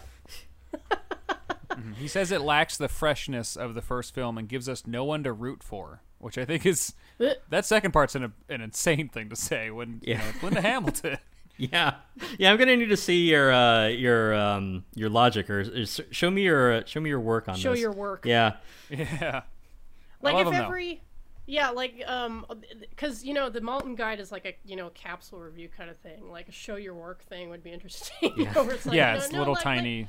let me because you know i've i've often come across opinions like that on twitter where you're just like i would you're a lunatic but i would really like to see your thought process on coming to this opinion because that is wild yeah. I want to know how you got here. yeah two and a half stars huh so and you know i believe that quite a few um you know because i evoked um some of those earlier reviews from the earlier editions of the Maltin Guide. I think quite a few of those were updated, you know, as um, maybe new reviewers came on, or you know, people realize like, wait, what the fuck were we thinking? We slept on this one. Um, and I think what made me think of it was that you know, the thing, which I believe they gave one star. Oof. He also gave Um, the ten a bomb. I'm just scrolling up and looking for movies that I like, and that's a great movie. I mean, yeah, I like a spicy cr- contrarian take as much as the next person. I've often aired them on the on Twitter and on the show, but two and a half stars for Terminator Two, really. I I love that Leonard is listening to this like in his car on the way to work right now and just fuming. He's like, "How? Oh man!" It's like I'm gonna flame them so bad on Twitter. I still we- love him. I think I love him. I like that he disagrees with me. I like that sometimes. Yeah. Well, Well, they ran, if he can support his opinion, then fine. You know. they went hmm. really hard on them in Mystery Science Theater, and then he went on their show. So Yeah. You realize that eventually Maltin will have to come on our show. Yeah, yeah. Leonard Maltin fight me. yeah. Leonard Maltin, yeah. Uh, And you can DM kill him me. like the gremlins. Yeah. Leonard Maltin. DMs are open. Um, so uh, okay, so now we know. Um, now we know what uh, Maltin's opinion was. Uh, that which I think hack is- overrated. I give I give him one star. I give him a bomb. Um, I, I don't know. Like, I mean, I I get what he's getting at, but I think it just seems a little unfair to me because I feel like there's a little more going on in this movie than just like dumb shit. I mean, it could just be like a bunch of stupid kills, but it's not. Mm-hmm. There's It's like got something to say. It's got something on its mind, and I, I always appreciate that about, especially the dumbest movies. I love when they have a little, a little thought there. That seems to Yeah. be yeah the big difference for me in terms of whether something does feel like it has merit or if it's just simply just kind of this rote exercise. It's like, do you have a point of view that you're trying to express with your movie, no matter how, you know, uh, how how cheap or how uh, um, campy or or low budget? It's like, do you actually have something that you're trying to say? Like, I think that's the thing that really redeems this movie. Yeah. Or, or, Yeah. or any other you know movie, despite its flaws, it's just like, well, I was trying to do something here. Which isn't to say that we don't occasionally enjoy a movie which is uh, just pure trash for the id, but that's uh that's that's a different topic. Yeah, I mean, you Um, can enjoy yeah, I like on- Crank. Yeah, So yeah, so uh, like I was saying, TerrorVision is I give it uh, negative stars. I give it four bombs. I give it yes, I, I give it Moab because there are no black people in it. the the thing that I noticed, because um, that that uh, awful hipster Leonard Maltin calling out the uh, Outer Limits episode, uh, the thing that this uh, most reminded me of was another uh, s- uh, somewhat obscure anthology TV show from around the same time called Monsters. And I don't know if either of you are familiar with that. I I don't am know what not. that is. And um, when are we going to start doing episodes of you talking about anthology movies and shows? Oh well, Because Yeah, do know it is a perversions of subject- science. Yeah, so there you go. yeah, It's a subject dear to your heart, I know. it is. Yeah, it um. Me too. Well, hmm, yeah, because Monsters was it again. It had a really cheesy opening. It was um, well, it was an anthology uh, uh, show about you know each series was basically you know monster of the week, and it it really um, kind of prided itself on the monster effects that it was doing. And they were you know really different and really cool. And or you know some of them were, were cheesy and fun. And it, even the opening credits itself it is you know it zooms in from outer space on this um, you know clearly a miniature of this uh, you know quaint suburban neighborhood where this family is sitting down to watch their favorite show monsters and you know the the mom is a cyclops and the father's a blob and you know the daughter's eating like you know this like you know candied crustacean uh, and it's like oh they're monsters you know sitting down to watch their favorite show about monsters. Uh, so which again it shows why representation in the media is important. Um, but i mean i'm You know, and that was a great time when, you know, a family of monsters could actually get together and yeah watch a show as a family. Yeah. You know, there really aren't monster shows like that anymore. I You know. Like all the all the really you know, the monster shows with all the titties on HBO. You can't watch those with your monster children. Right. Yeah. Yeah. I think I think the show took place on Maple Street, but I, I could be wrong.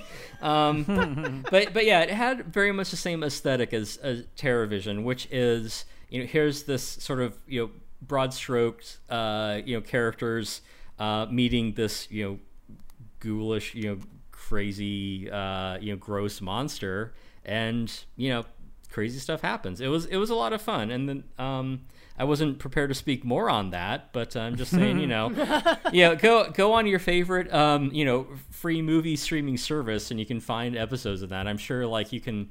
You know, if there's a uh, streaming service through like your local library, or I know it's on uh, the the Roku's channel. Um, but yeah, you Someone's can on find- YouTube too. I'm finding some on YouTube. I'm gonna watch some of the show. This looks cool. Yeah, yeah, Meatloaf is in an episode. Sign me up. yeah, yeah, The aforementioned Pam Grier is in an episode. yeah. Oh nice. Yeah. So yeah, definitely another thing worth checking out, and it is you know if you like TerrorVision, I think you're going to enjoy Monsters as well. That was uh that was the uh, pilot episode of Tim discusses anthology media. Yeah, this is a twofer episode. You We'll get be to developing Ooh. it. Have me on to- that show too. I want to talk about Creepshow. Hey, oh Creep yeah, Show. yeah. I was just Yeah, uh, um yeah, it would just be interesting to compare like Creepshow to some of the other like other like less well known horror anthologies at the time because there were there were there's a huge number that I've never fucking heard of. Before. Leonard Maltin and- gave Tales from the Hood three stars, as I just learned. wow, one one star for each story. So. uh, Um, Tales from the Darkside was another one. That was the one Yeah, that yeah. had yeah, it had uh, Deborah Harry and uh, a young Steve Buscemi was in one of them. Ooh. Oh, And the one I Handsome mentioned, Perversions Days. of Science, is a fucking weird, crazy show that I like a lot. There's a great episode where uh, the night of Orson Welles doing the uh, the invade the invasion, you know, radio that uh, radio Worlds, show that yeah. fooled some people. Uh, the same night, uh, two aliens were planning a real invasion, and it fucks them up. And it's I think it's Jason Lee and Seth Green. No, I think it's Jason Lee and Jamie Kennedy. And it's it's a ridiculous show. It's just Only like uh, '90s kids will remember this. man, that is some Yeah. rotten luck on the two of them. And it was hosted by a horny robot lady. And when you watch the shows, uh, her her robot breast would open up, and you would go inside of it. and Watch Perfect. the show. Watch the show. She would show you. It's a weird Oh, show. it was That's Lexx. just like that nightmare that I always wake up screaming from. Yeah, it was like Oh, Lexx. there's a you know what? That's. There's like a, Lexx is there's a- great too. That's This is a ridiculous. What an Yeah. show. yeah. Oh, I know. It's uh, it it came out around the same time of Farscape, which is probably my my most beloved show. But it's like if Cinemax made Farscape. It's like, yeah, okay. it's this this German Canadian co-production of just.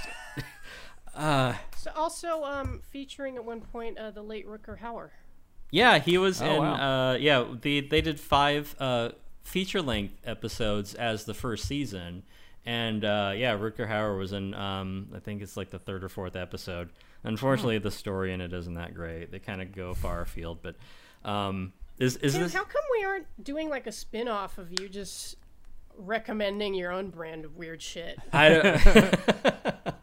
Because I, I have to organize it all first. Like I gotta. I, I mean, well, come on. Like, we could, like, if we pointed a camera at you and said, tell us what you love about Farscape, would you really need to research that? That fair point. Yeah.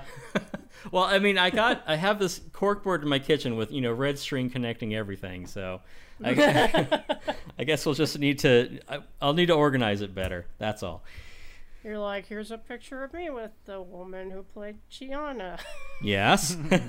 I, I just, I blanked on her fucking name. you you blanked on Gigi Edgley's name. She's in a band Thank right you. now. Yeah. Gigi Edgley. Yeah. Tim's friend, Tim's close personal friend, Gigi Edgley. Yeah. I've been over to her place. What of it? Um, Matt, are you a Farscape fan? Uh, the only was Farscape the one with Hercules on it? No, Farscape is the No, Henson you're thinking. one, right? Yeah, yeah. You're thinking. Okay, of yeah, I watched a little bit of it, but not that much. But I actually, that's one of those shows that's always in my brain as like I should watch that. That and Babylon Five. I've always been like it'd be fun to go back and watch those shows. I Yeah. I have a big. We just did uh the our Adult Swim podcast. We just did uh Eagleheart on that show, and I Yes. I professed my love of mid tier '90s television and. And how it's a thing that I miss a lot of, like Xena and Hercules and Walker Texas Ranger, and I I love the sci-fi version of that, which is usually a little more brainy. Like I, I think Farscape's a little brainier, and, and I I would like to go back and watch those. So if you do a podcast about it, I'll go on it and watch it. Yeah, there we go. Yeah, Well, uh, Tim will certainly endorse you watching the show. I'm a like big Henson nut, obviously, like everyone else who's a weirdo like me. So it is a Henson blind spot for me that I wish to fill. Yeah, you do know that there's a um, there's like a masquerade ball dress up thing at uh, the Henson Studios in I think October. I think it's a Farscape uh, themed thing.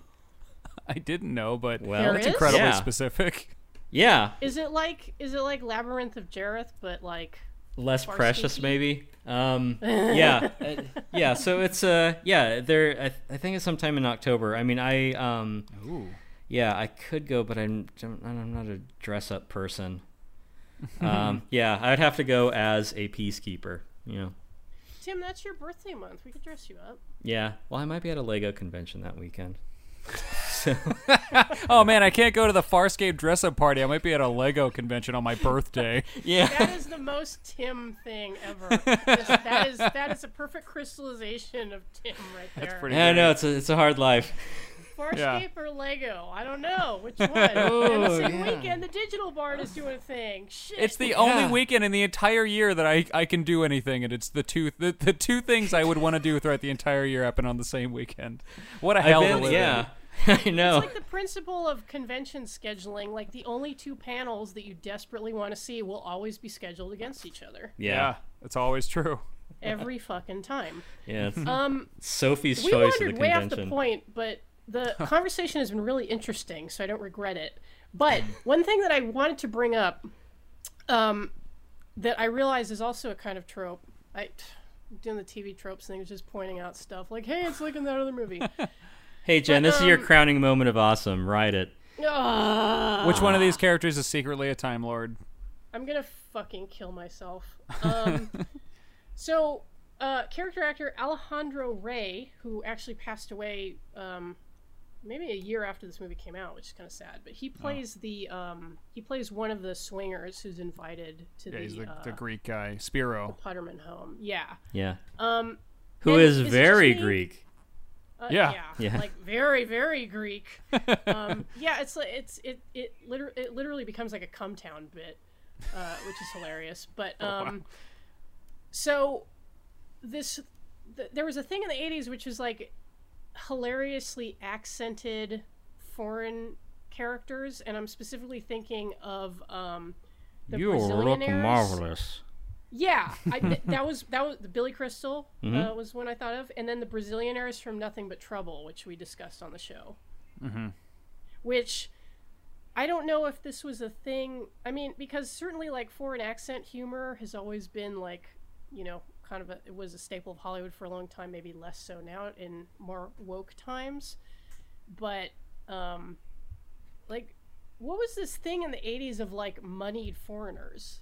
I mean, I know like uh, you know people were paranoid about the Japanese coming over and buying up all our shit, but Uh, Well, there was some Yeah, Greek panic uh, a little earlier than that because of uh, Jackie O's husband, uh, whatever Onassis. Aristotle Onassis. Yeah, Aristotle yes. Onassis. People got like openly racist about that man quite often. As How? as I the more like 70s and 80s movies I watched, there are like so many references to him.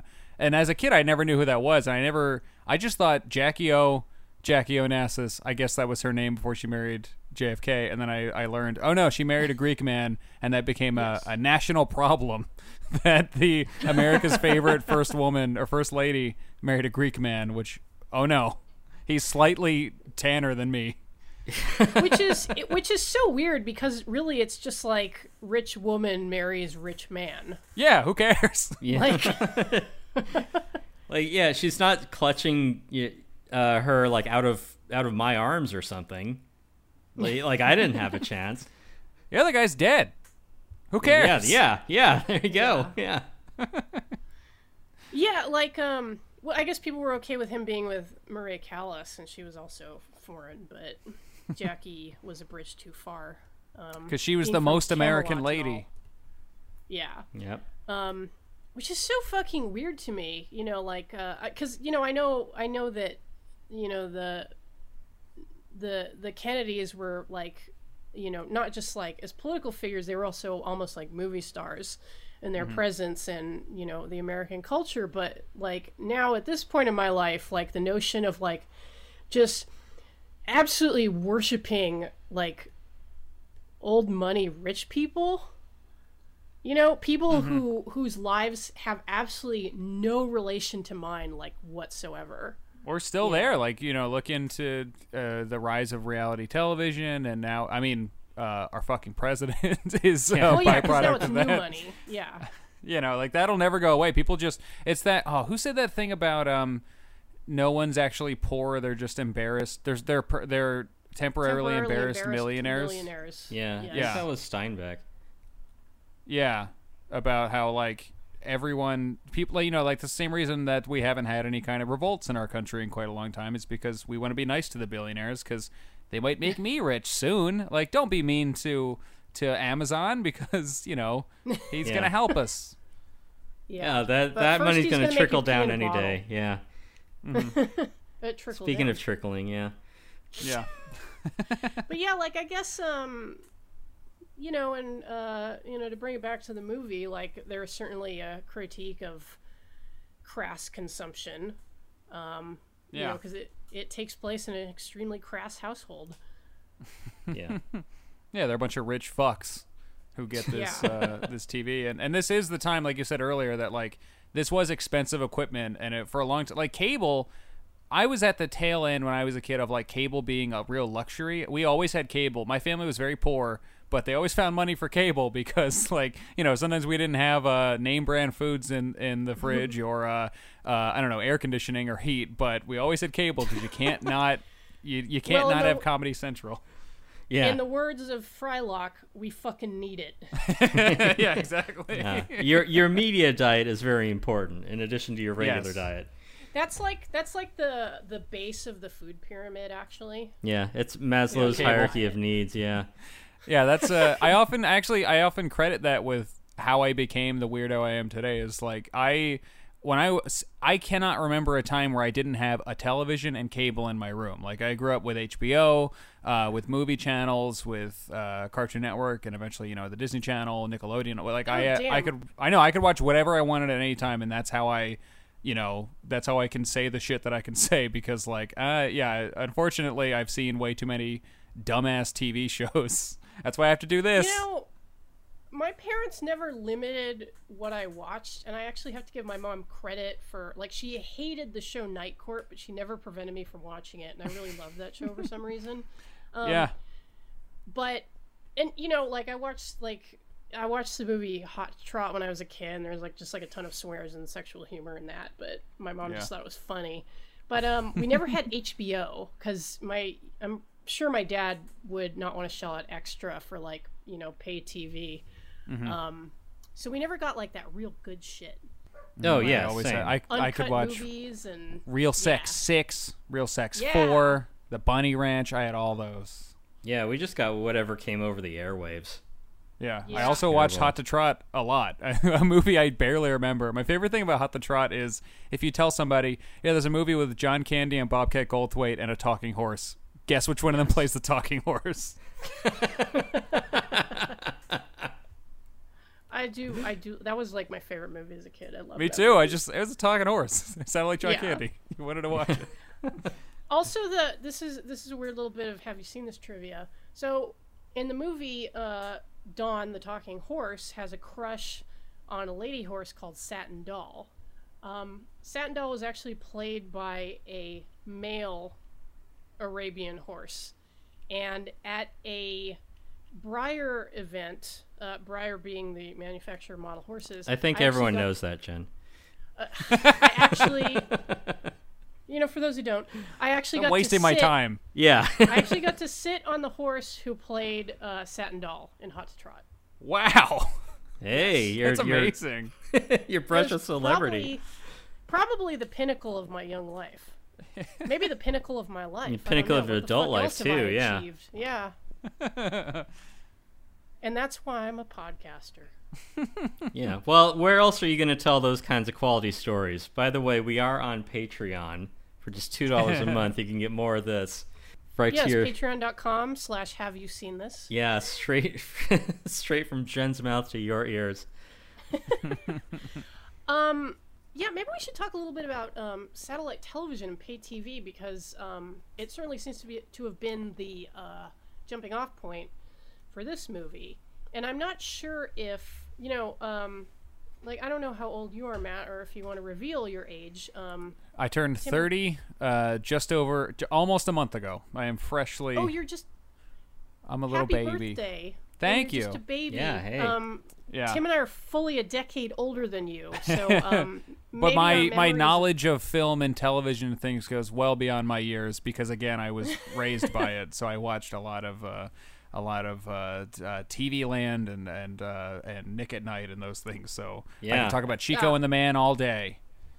as did I. I also I also grew up on Nick at Night, so um, I I was always a weird kid. Yeah. Ask, ask us But, about um, using a payphone. Yeah. I've done that once or twice yeah. when my Wh- cell phone wh- wasn't was dead. Yeah, when you're at your lowest. Maybe um, I'm not sure if mine and Tim's memories of of uh, the equipment will be a little clearer. Um, things like satellite set top boxes, um, huge satellite dishes, um, and the whole question of of pay TV. Um, Now. Uh, which you mentioned earlier that pay TV was uh, very controversial was when it was introduced because um, you know the film industry saw it as a Yeah, as a paying for air again. Yeah, um, they they figured that you know diversified, um, readily available entertainment would probably cut into their profits, which you know, um, I d- like maybe you could say that's the truth since I think people are more likely to stay home and watch movies these days, but I think it's for a lot of different reasons. Um, And cable But- TV wasn't regulated by the FCC, so people thought it would like it would it would uh, ruin us, much like television kind of says. But uh, Yeah. people were like, if the government isn't controlling everything we watch, like on the networks, they can show us any old thing. Yeah, they might show something controversial. Yeah, that's kind of a, and it's kind of evoked in the in the movie when you know um, the satellite TV apparatus is finally up and running, and the dad is playing around with the remote, and they end up on a porn channel, mm-hmm. channel sixty nine. Get it? Yeah, classy. I like that he like doesn't. I expected the stock dad movie thing of like, oh, oh, oh, oh, we can't see that and like flip around. But he's just like, he tells the, the old, he tells pops, he's like channel sixty nine pops, and they all just watch it for a second. I kind of like that.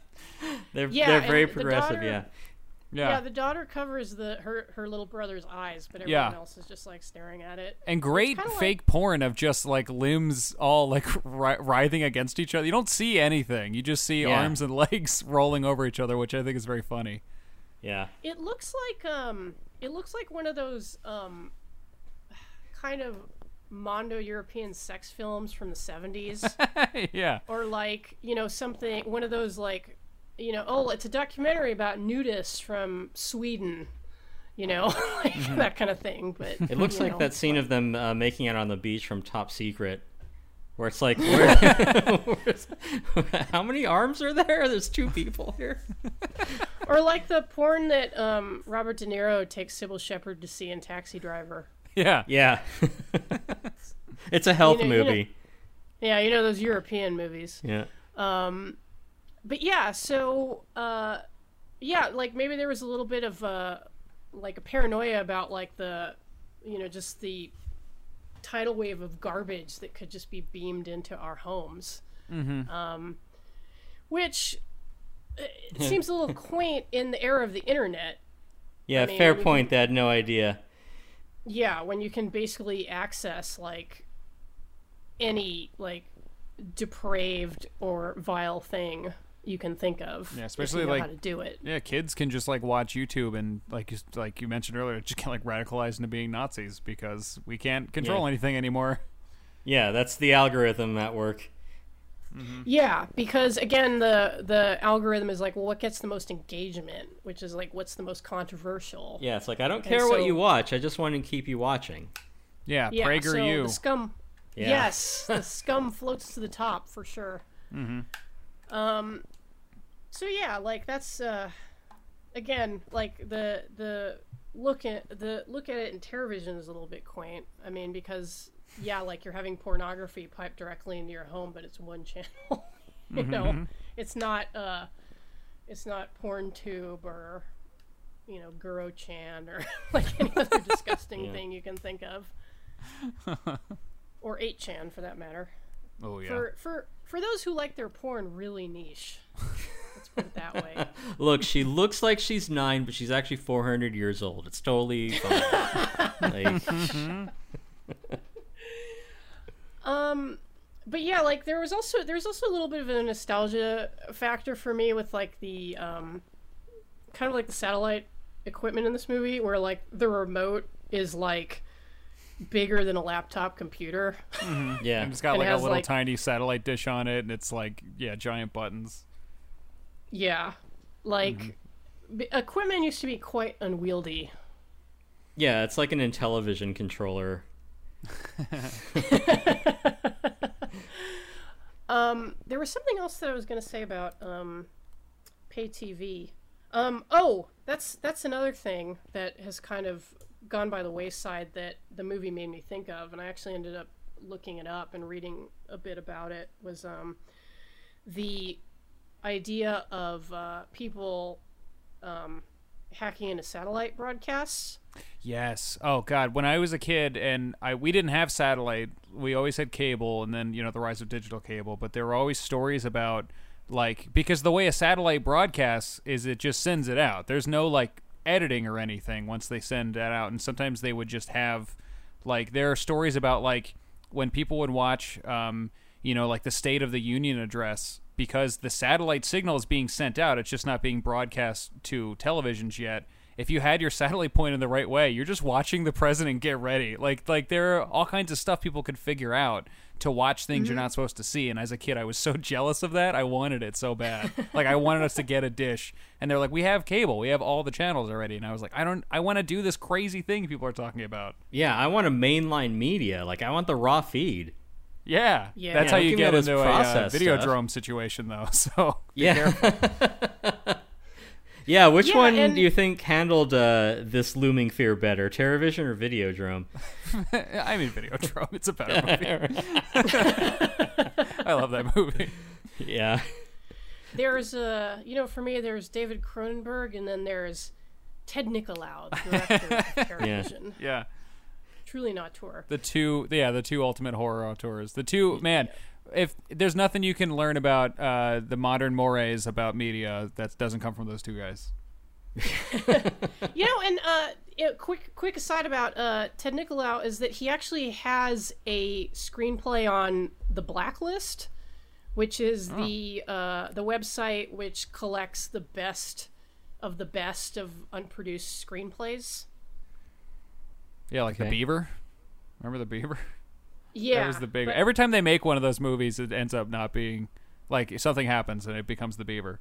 But uh, I love, yeah, I love trolling the blacklist and looking at those things. yeah, and uh, Ted Nicolau's is called the Cheeseburger Manifesto. Cool. Okay. When's Um, it from? Is it from then or is it a, a recent one? I'm not sure, but um, this the the plot summary might give you a clue. An arrogant young executive for an American auto company smuggles a million dollars into Romania weeks after the 1989 revolution to grease the wheels of the corrupt post-communist bureaucracy. Whoa, that does Yeah. sound cool. And then the CIA and the SEC are involved, and he falls in love with uh, a firebrand of the opposition party, which, yeah. Uh, if you made this now, it would it would 100% be a period piece. That'd be a cool one though. That sounds. I like that idea. I want to read that now. I'm gonna find it yeah, and read it. well, uh, go uh, look up Ted Nicolau on the blacklist, and Yeah. uh, you'll see it.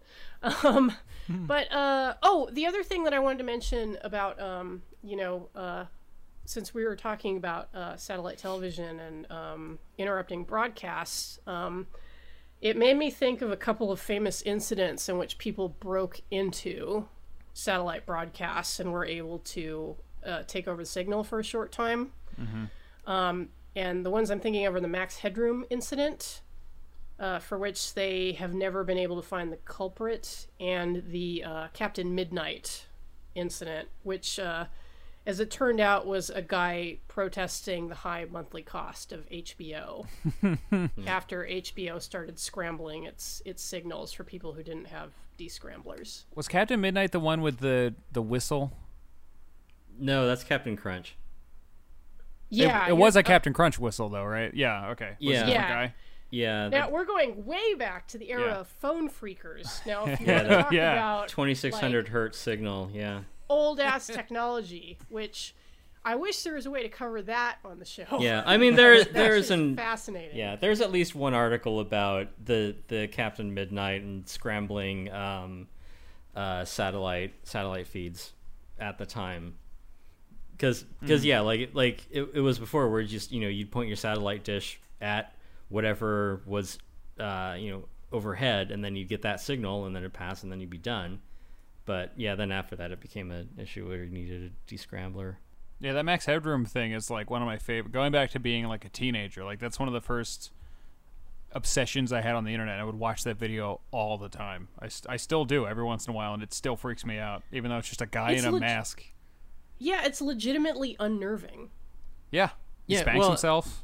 Yeah, um, part of it too is that it's just it's some just random person just kind of given the keys to this mass media, which I mean normally it goes through a lot of these um, gatekeepers before media goes out, but then as someone who just short circuited that whole process, and it really you know it kind of fucks with your head to be you know to be like oh you mean I could just like walk into the White House and say hey I'm going to be president until you know people drag me out but yeah, like the, it's the notion that you know society is kind of built on, upon these um, sort of you know roles that we assign ourselves and the way that we you know abdicate and uh, um, and sort of delegate our autonomy to the point where one guy says, "Hey, I'm just gonna be on TV because I can," and you're like, "Well, that's that's not allowed." It's like, "Well, why isn't it?" And so, Yeah. yeah, and so it, it yeah, it does kind of mess with your head in a way. Well, and it's also interesting because, like, at the time, um, you know, you mentioned that there were, you know, gatekeepers kind of preventing the unwashed masses from accessing, you know, any kind of uh, audience. And, you know, that is still true to a certain degree today, but there's been a great democratization uh, with the internet and social media and you know i think it is like a little bit easier to get your voice out there like even if you're a lunatic you know and you don't have to have a like a 30 foot satellite dish Yeah. but you know and i think it's been I mean, six you know, feet obvious- will probably suffice, and antenna and the wattage. But yeah, but it's been uh you know it's been it's been a mixed bag obviously Yeah. You know uh but um you know at the time like that kind of um just like radical act of simply interrupting the feed of a major corporation was like really intoxicating yeah, And- yeah. It's like saying I'm going to put a shout out in the Bible or something. and it's kind of funny because like reading about the guy's experience um you know he i mean he was obviously he was like a, a technically skilled person you know he was working at a satellite company at the time. He'd been running a, a, a small business uh, selling satellite equipment. But um, when hbo started scrambling their program and not just anyone could access it without buying the hbo equipment you know his business fell off very strongly. And so he was motivated to protest you know the the high monthly cost which i think was 12.95 or something like that. Oof. yeah. Yeah, highway Um, robbery. And you know so obviously you know um, so this was a technologically savvy guy but he kind of had the personality of the typical like tech nerd where he felt a little bit bad and guilty about doing this. Um, he's he like because when he broke into the the signal you know it went up for a few minutes and um, uh, he broke into a broadcast of uh, on hbo uh, falcon and the snowman and when the signal was discovered, it was kind of funny. There was a brief war between him and the tech on the other end where they both just kept increasing the signal to try to override the other. And then the the other person stopped because they were worried about possibly blowing out their equipment with like a 2000 watt signal or something like that. Yeah, see, don't fight against a guy who's got nothing to lose. but then um the the um and geez like let me actually look up his name because i keep just calling him the guy who did it um, Look, his name. Yeah, his name was Captain X Midnight. Which, when you name a kid something like that, you figure his life's going to go a particular direction. okay his name was uh, john r macdougall so you know he did the satellite interruption and then after the brief um, you know kind of wattage war he felt like a little bit scared so he shut it down. He went home and then he wasn't able to sleep. And uh, he felt really bad about it which i think is kind of funny you know like because you can imagine him being you know the kind of guy who's like a little bit of a nerd and maybe like you know is more likely to toe the line than than most people. You know what i mean? Okay. Like well because you know how like um you know a lot of times like you know kids you know in school with nerdy interests you know they they don't want to go against what the teacher says or something like that Yeah. but um you know like i feel like if tim did it he'd just be like fuck all y'all i'm leaving this shit on all night You're not coming to get me It'd be like, well, you know, I, I told you, like, put the, you know, lower your fees. like, that's what I'm saying. but um, he was also uh, he was also proud of what he did and um, spoke about it on the download like a couple people. But then um, some asshole snitched him out because he heard him MacDougall talking about it in a in a payphone booth. Uh, yeah, see, that's why you don't use payphones anymore. Yeah, there you go. Yeah, yeah, it's dangerous. They, you know, the government's eyes are everywhere. But it's like that sucks so much. Like you know, ratting the guy out. Like, fuck you, dude. He should have, anyway. uh, Like a yeah. corporation, like what? A, like what do you got to gain from that? Yeah, dick move. Like, oh no, like I'm happy paying thirteen bucks a month for HBO. Yeah. It's it's good. Um, It's where I get my entertainment from, you guys. but um, uh, This is pre billions. Like, what's even Yes. the point? Yeah. Long story short, um, it caused like a brief cultural uh, furor, and you know people were calling it video terrorism, and uh, Yikes. That's Yeah, a cool not name for a movie. there was a relatively happy ending. The guy, I think the guy got off with like a five thousand dollar fine and probation. Like he didn't go to jail for it. So, Well, I would hope not. but Captain Midnight lives on in our hearts. Yes. And in You our know, media.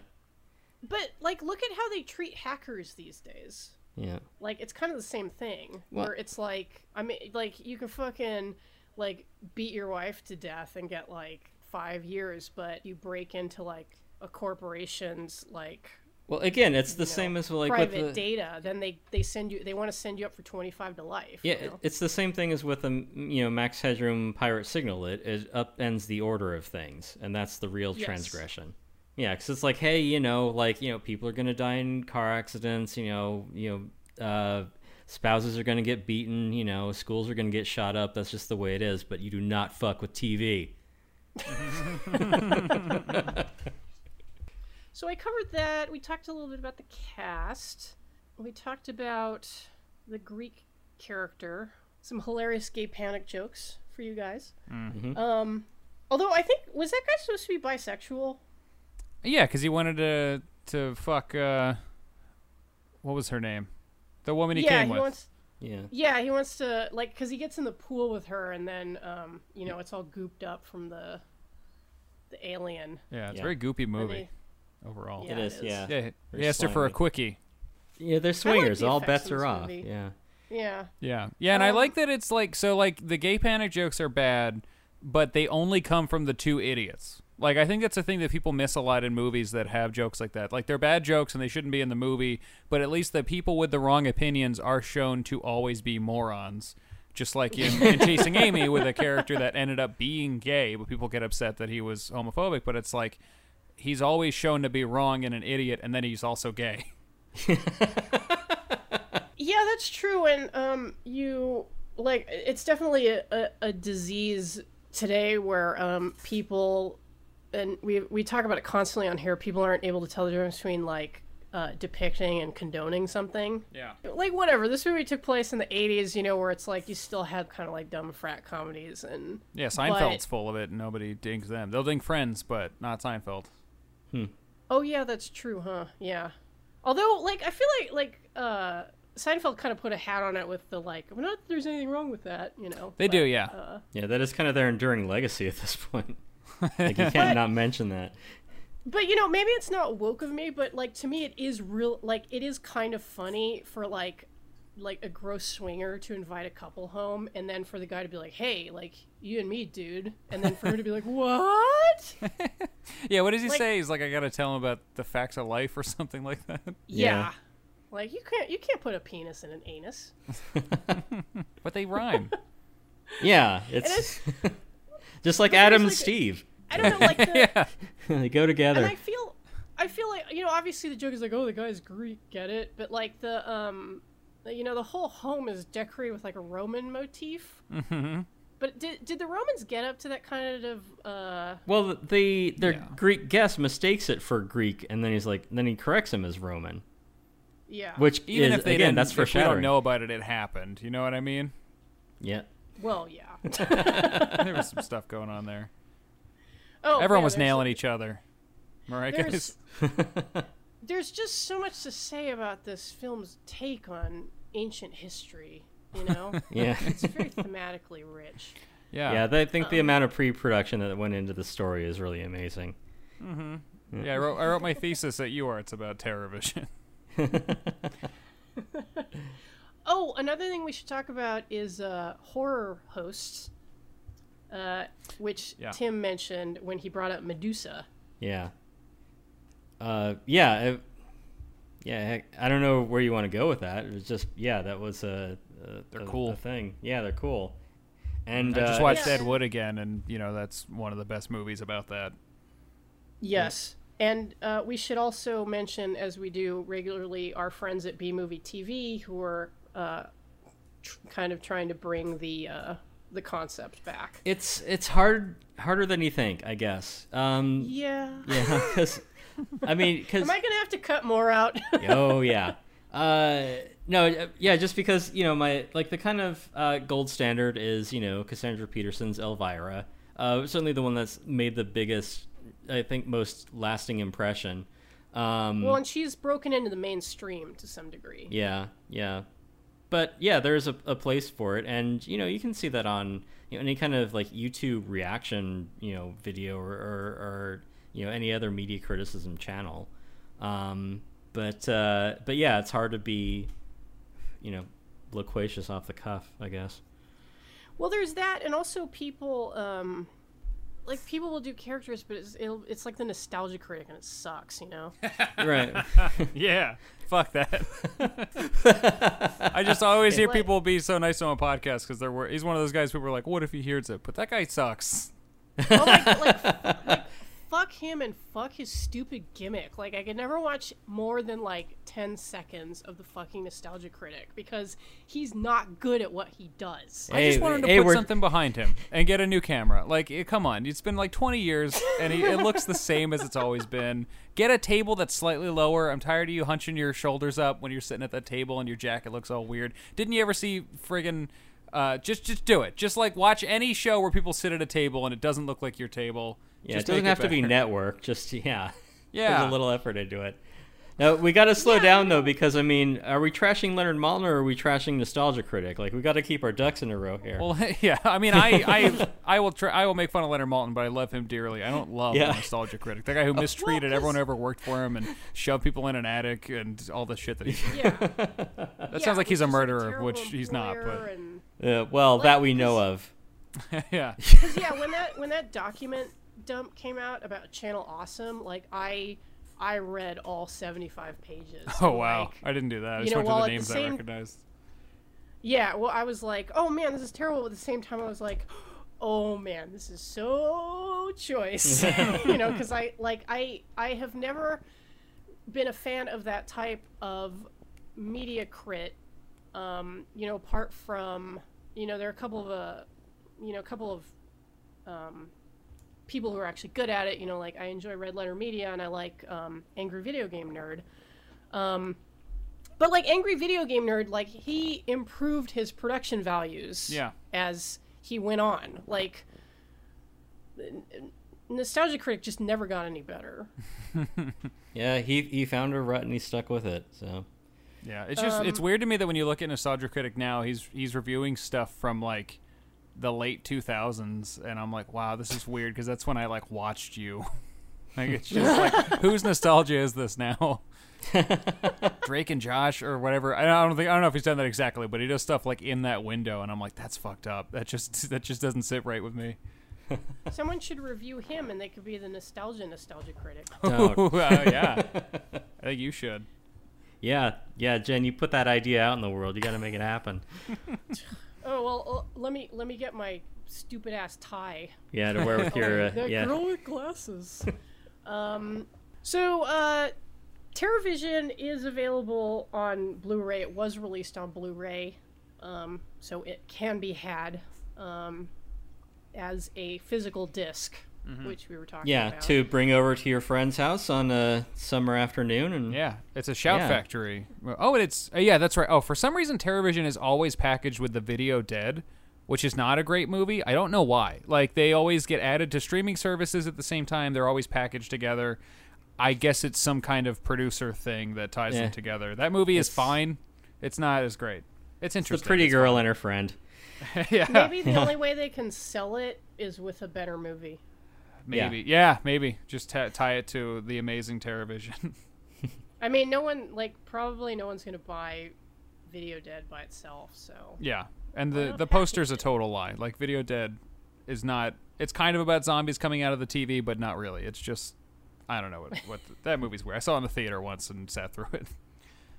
Now, on the other hand, the poster for TerrorVision is on point because Yeah. it's got the satellite dish with lightning uh, striking it and the eye of the alien Mm-hmm. and tentacles coming out of it. Designed You know before the script for. was written, so the poster. this movie's a poster first movie, which is a very Charles Band thing. That's fantastic. Yeah, that's uh, in that movie I mentioned. Uh, Rewind this. They talk about that process of like coming up with an amazing poster and then like, all right, what's the movie now? Because the poster, it takes a long time to paint a poster. It doesn't take very long to make a Charles Band Yeah. movie. yeah, you got to have like some, you know, artistry and talent to go into making a good movie poster. yeah. Yeah, you can't just slap it together over a weekend. Well, um, That kind of. I think that uh, um, this, I mean, Tim is. Sorry, go ahead. No, I was gonna say this briefly reminds me of um, you know when John Woo was uh, celebrating what is like the 30th anniversary of uh, was it The Killer, and uh, he was talking about when he would go into to making a movie, and um, you know he'd go to the producers asking for money, and they'd be okay, great, John, yeah, um, what's this movie about? And he's like, uh, I don't know. like, like we're we're just gonna figure it out as we shoot. And like, well, he found a way to make it work. Yeah, Jet That's Jet a Li will kick a man. That's what the movie's Yeah. about. Yeah, That's a very Hong Kong approach. yeah, Yeah. It's I like mean, Yeah, and I mean, again, like in the, in the interview, he's like, "Well, I'm gonna need um, 30 extras and 100 stuntmen." It's like, okay, well, um, you seem to know what you're doing. we'll give them something to do. Believe me. yeah, but Jen, you were saying I don't remember. I think I was going to say about. we were talking um, about how you know putting a movie poster together is an actual piece of work. Well, that's like I mean, you know, uh, much like Trauma or, or Corman, this is uh, you know cranking them out as fast as you can make them. So I mean, and the fact that they were able to get like a pretty entertaining movie out of like a poster concept is, uh, you know, I mean, you know, props like.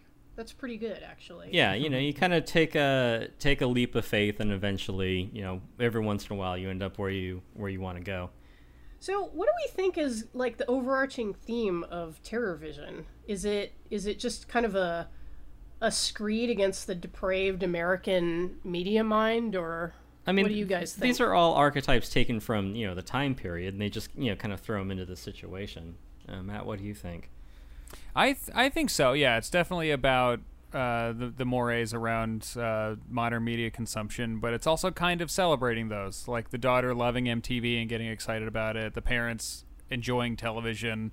You know, it's just about. I think it's about like enjoying TV in moderation, I guess. Which uh, pre binge culture was a thing we worried about. Now we're all like. Uh, you have to watch it all tonight, or someone will spoil it for you. You know, like Yeah, I don't know. The most important Yeah. thing to take away from this podcast, I think, is that uh, uh, Leonard Maltin gave The Phantom Menace three stars. That's the thing I learned today that I'm going to carry with me. For we which need to have film him on like. here. It's just to, to answer for his crimes. and he gave episode two two stars and episode three also three stars. So Maltin likes Maltin's a prequel defender. I bet Maltin wants the Snyder cut to come out. Oh God. oh my god! I was actually thinking of um, you know, since the podcast wars are a thing on on left Twitter, of uh, just creating a huge feud with like Struggle Session, who where they have defended the prequels. Oh, they love them. and How? um, I How? think that How does one even? You don't you don't need me to explain uh, how Tim and I feel about them from that that comment. I think uh, you know we're still we're still. Yeah, I mean, uh, people talk about- complex. We still have complex PTSD from when we went to the village to see them on opening night after waiting in line. Like, uh, and there are little pieces of us that we'll never be able to get back. yeah, I mean, people talk about you know a pre and post 9/11 world, but I mean, yeah, we saw Phantom Menace on opening night. Like, things are never the same after that.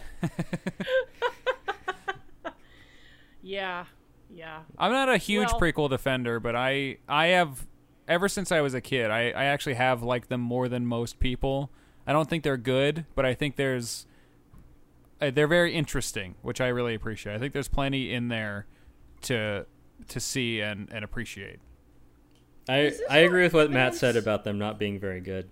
Does this fit into my theory that uh, younger people are more forgiving towards them because perhaps they watched them growing up? Yes. Because we were college age. I believe that too. I think that is totally true. I also think that removing them from the cultural context in which they came out, which is a, a thing for a lot of movies. Like this has happened in, in good ways for a long time. Like uh, I think Clueless was the big one I noticed, where for years people in TV and the internet and stuff would be like, "Oh, that's just a dumb kids movie that came out in the '90s," and I would be like, "No, it's like one of the best movies ever." And then when people my age started being the voices of you know film Twitter and film uh, reviews online, it became like, "No, that's like a great movie." I'm trying to push that with Airheads. I think it's time for Airheads to Oh be. right. A lot of people love Airheads. I love Airheads, and people always like gave it shit. But uh, I think that is definitely a thing that happens. You know, it happens with horror movies. I think it happens with a lot of stuff, and we're yeah, we're experiencing it with the prequels as a big thing right now.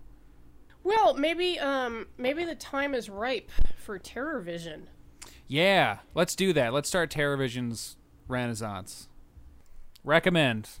Yeah, yeah, I, yeah. Four bombs. Yeah, yeah. I love this movie. Uh, I think it's very fun. I think that it. I think it deserves to be one of those weird '80s movies people recommend each other, like like a like a Night of the Comet or a, even a you know it's not as good as a They Live, but I think I think it's in that same kind of facet or a Repo Man. Like for some reason, it makes me think of Repo Man because it's also kind of about consumption of uh, media and trash culture and stuff. So like that might be a good double feature. You know, watch this in Repo Man. Do that, everybody.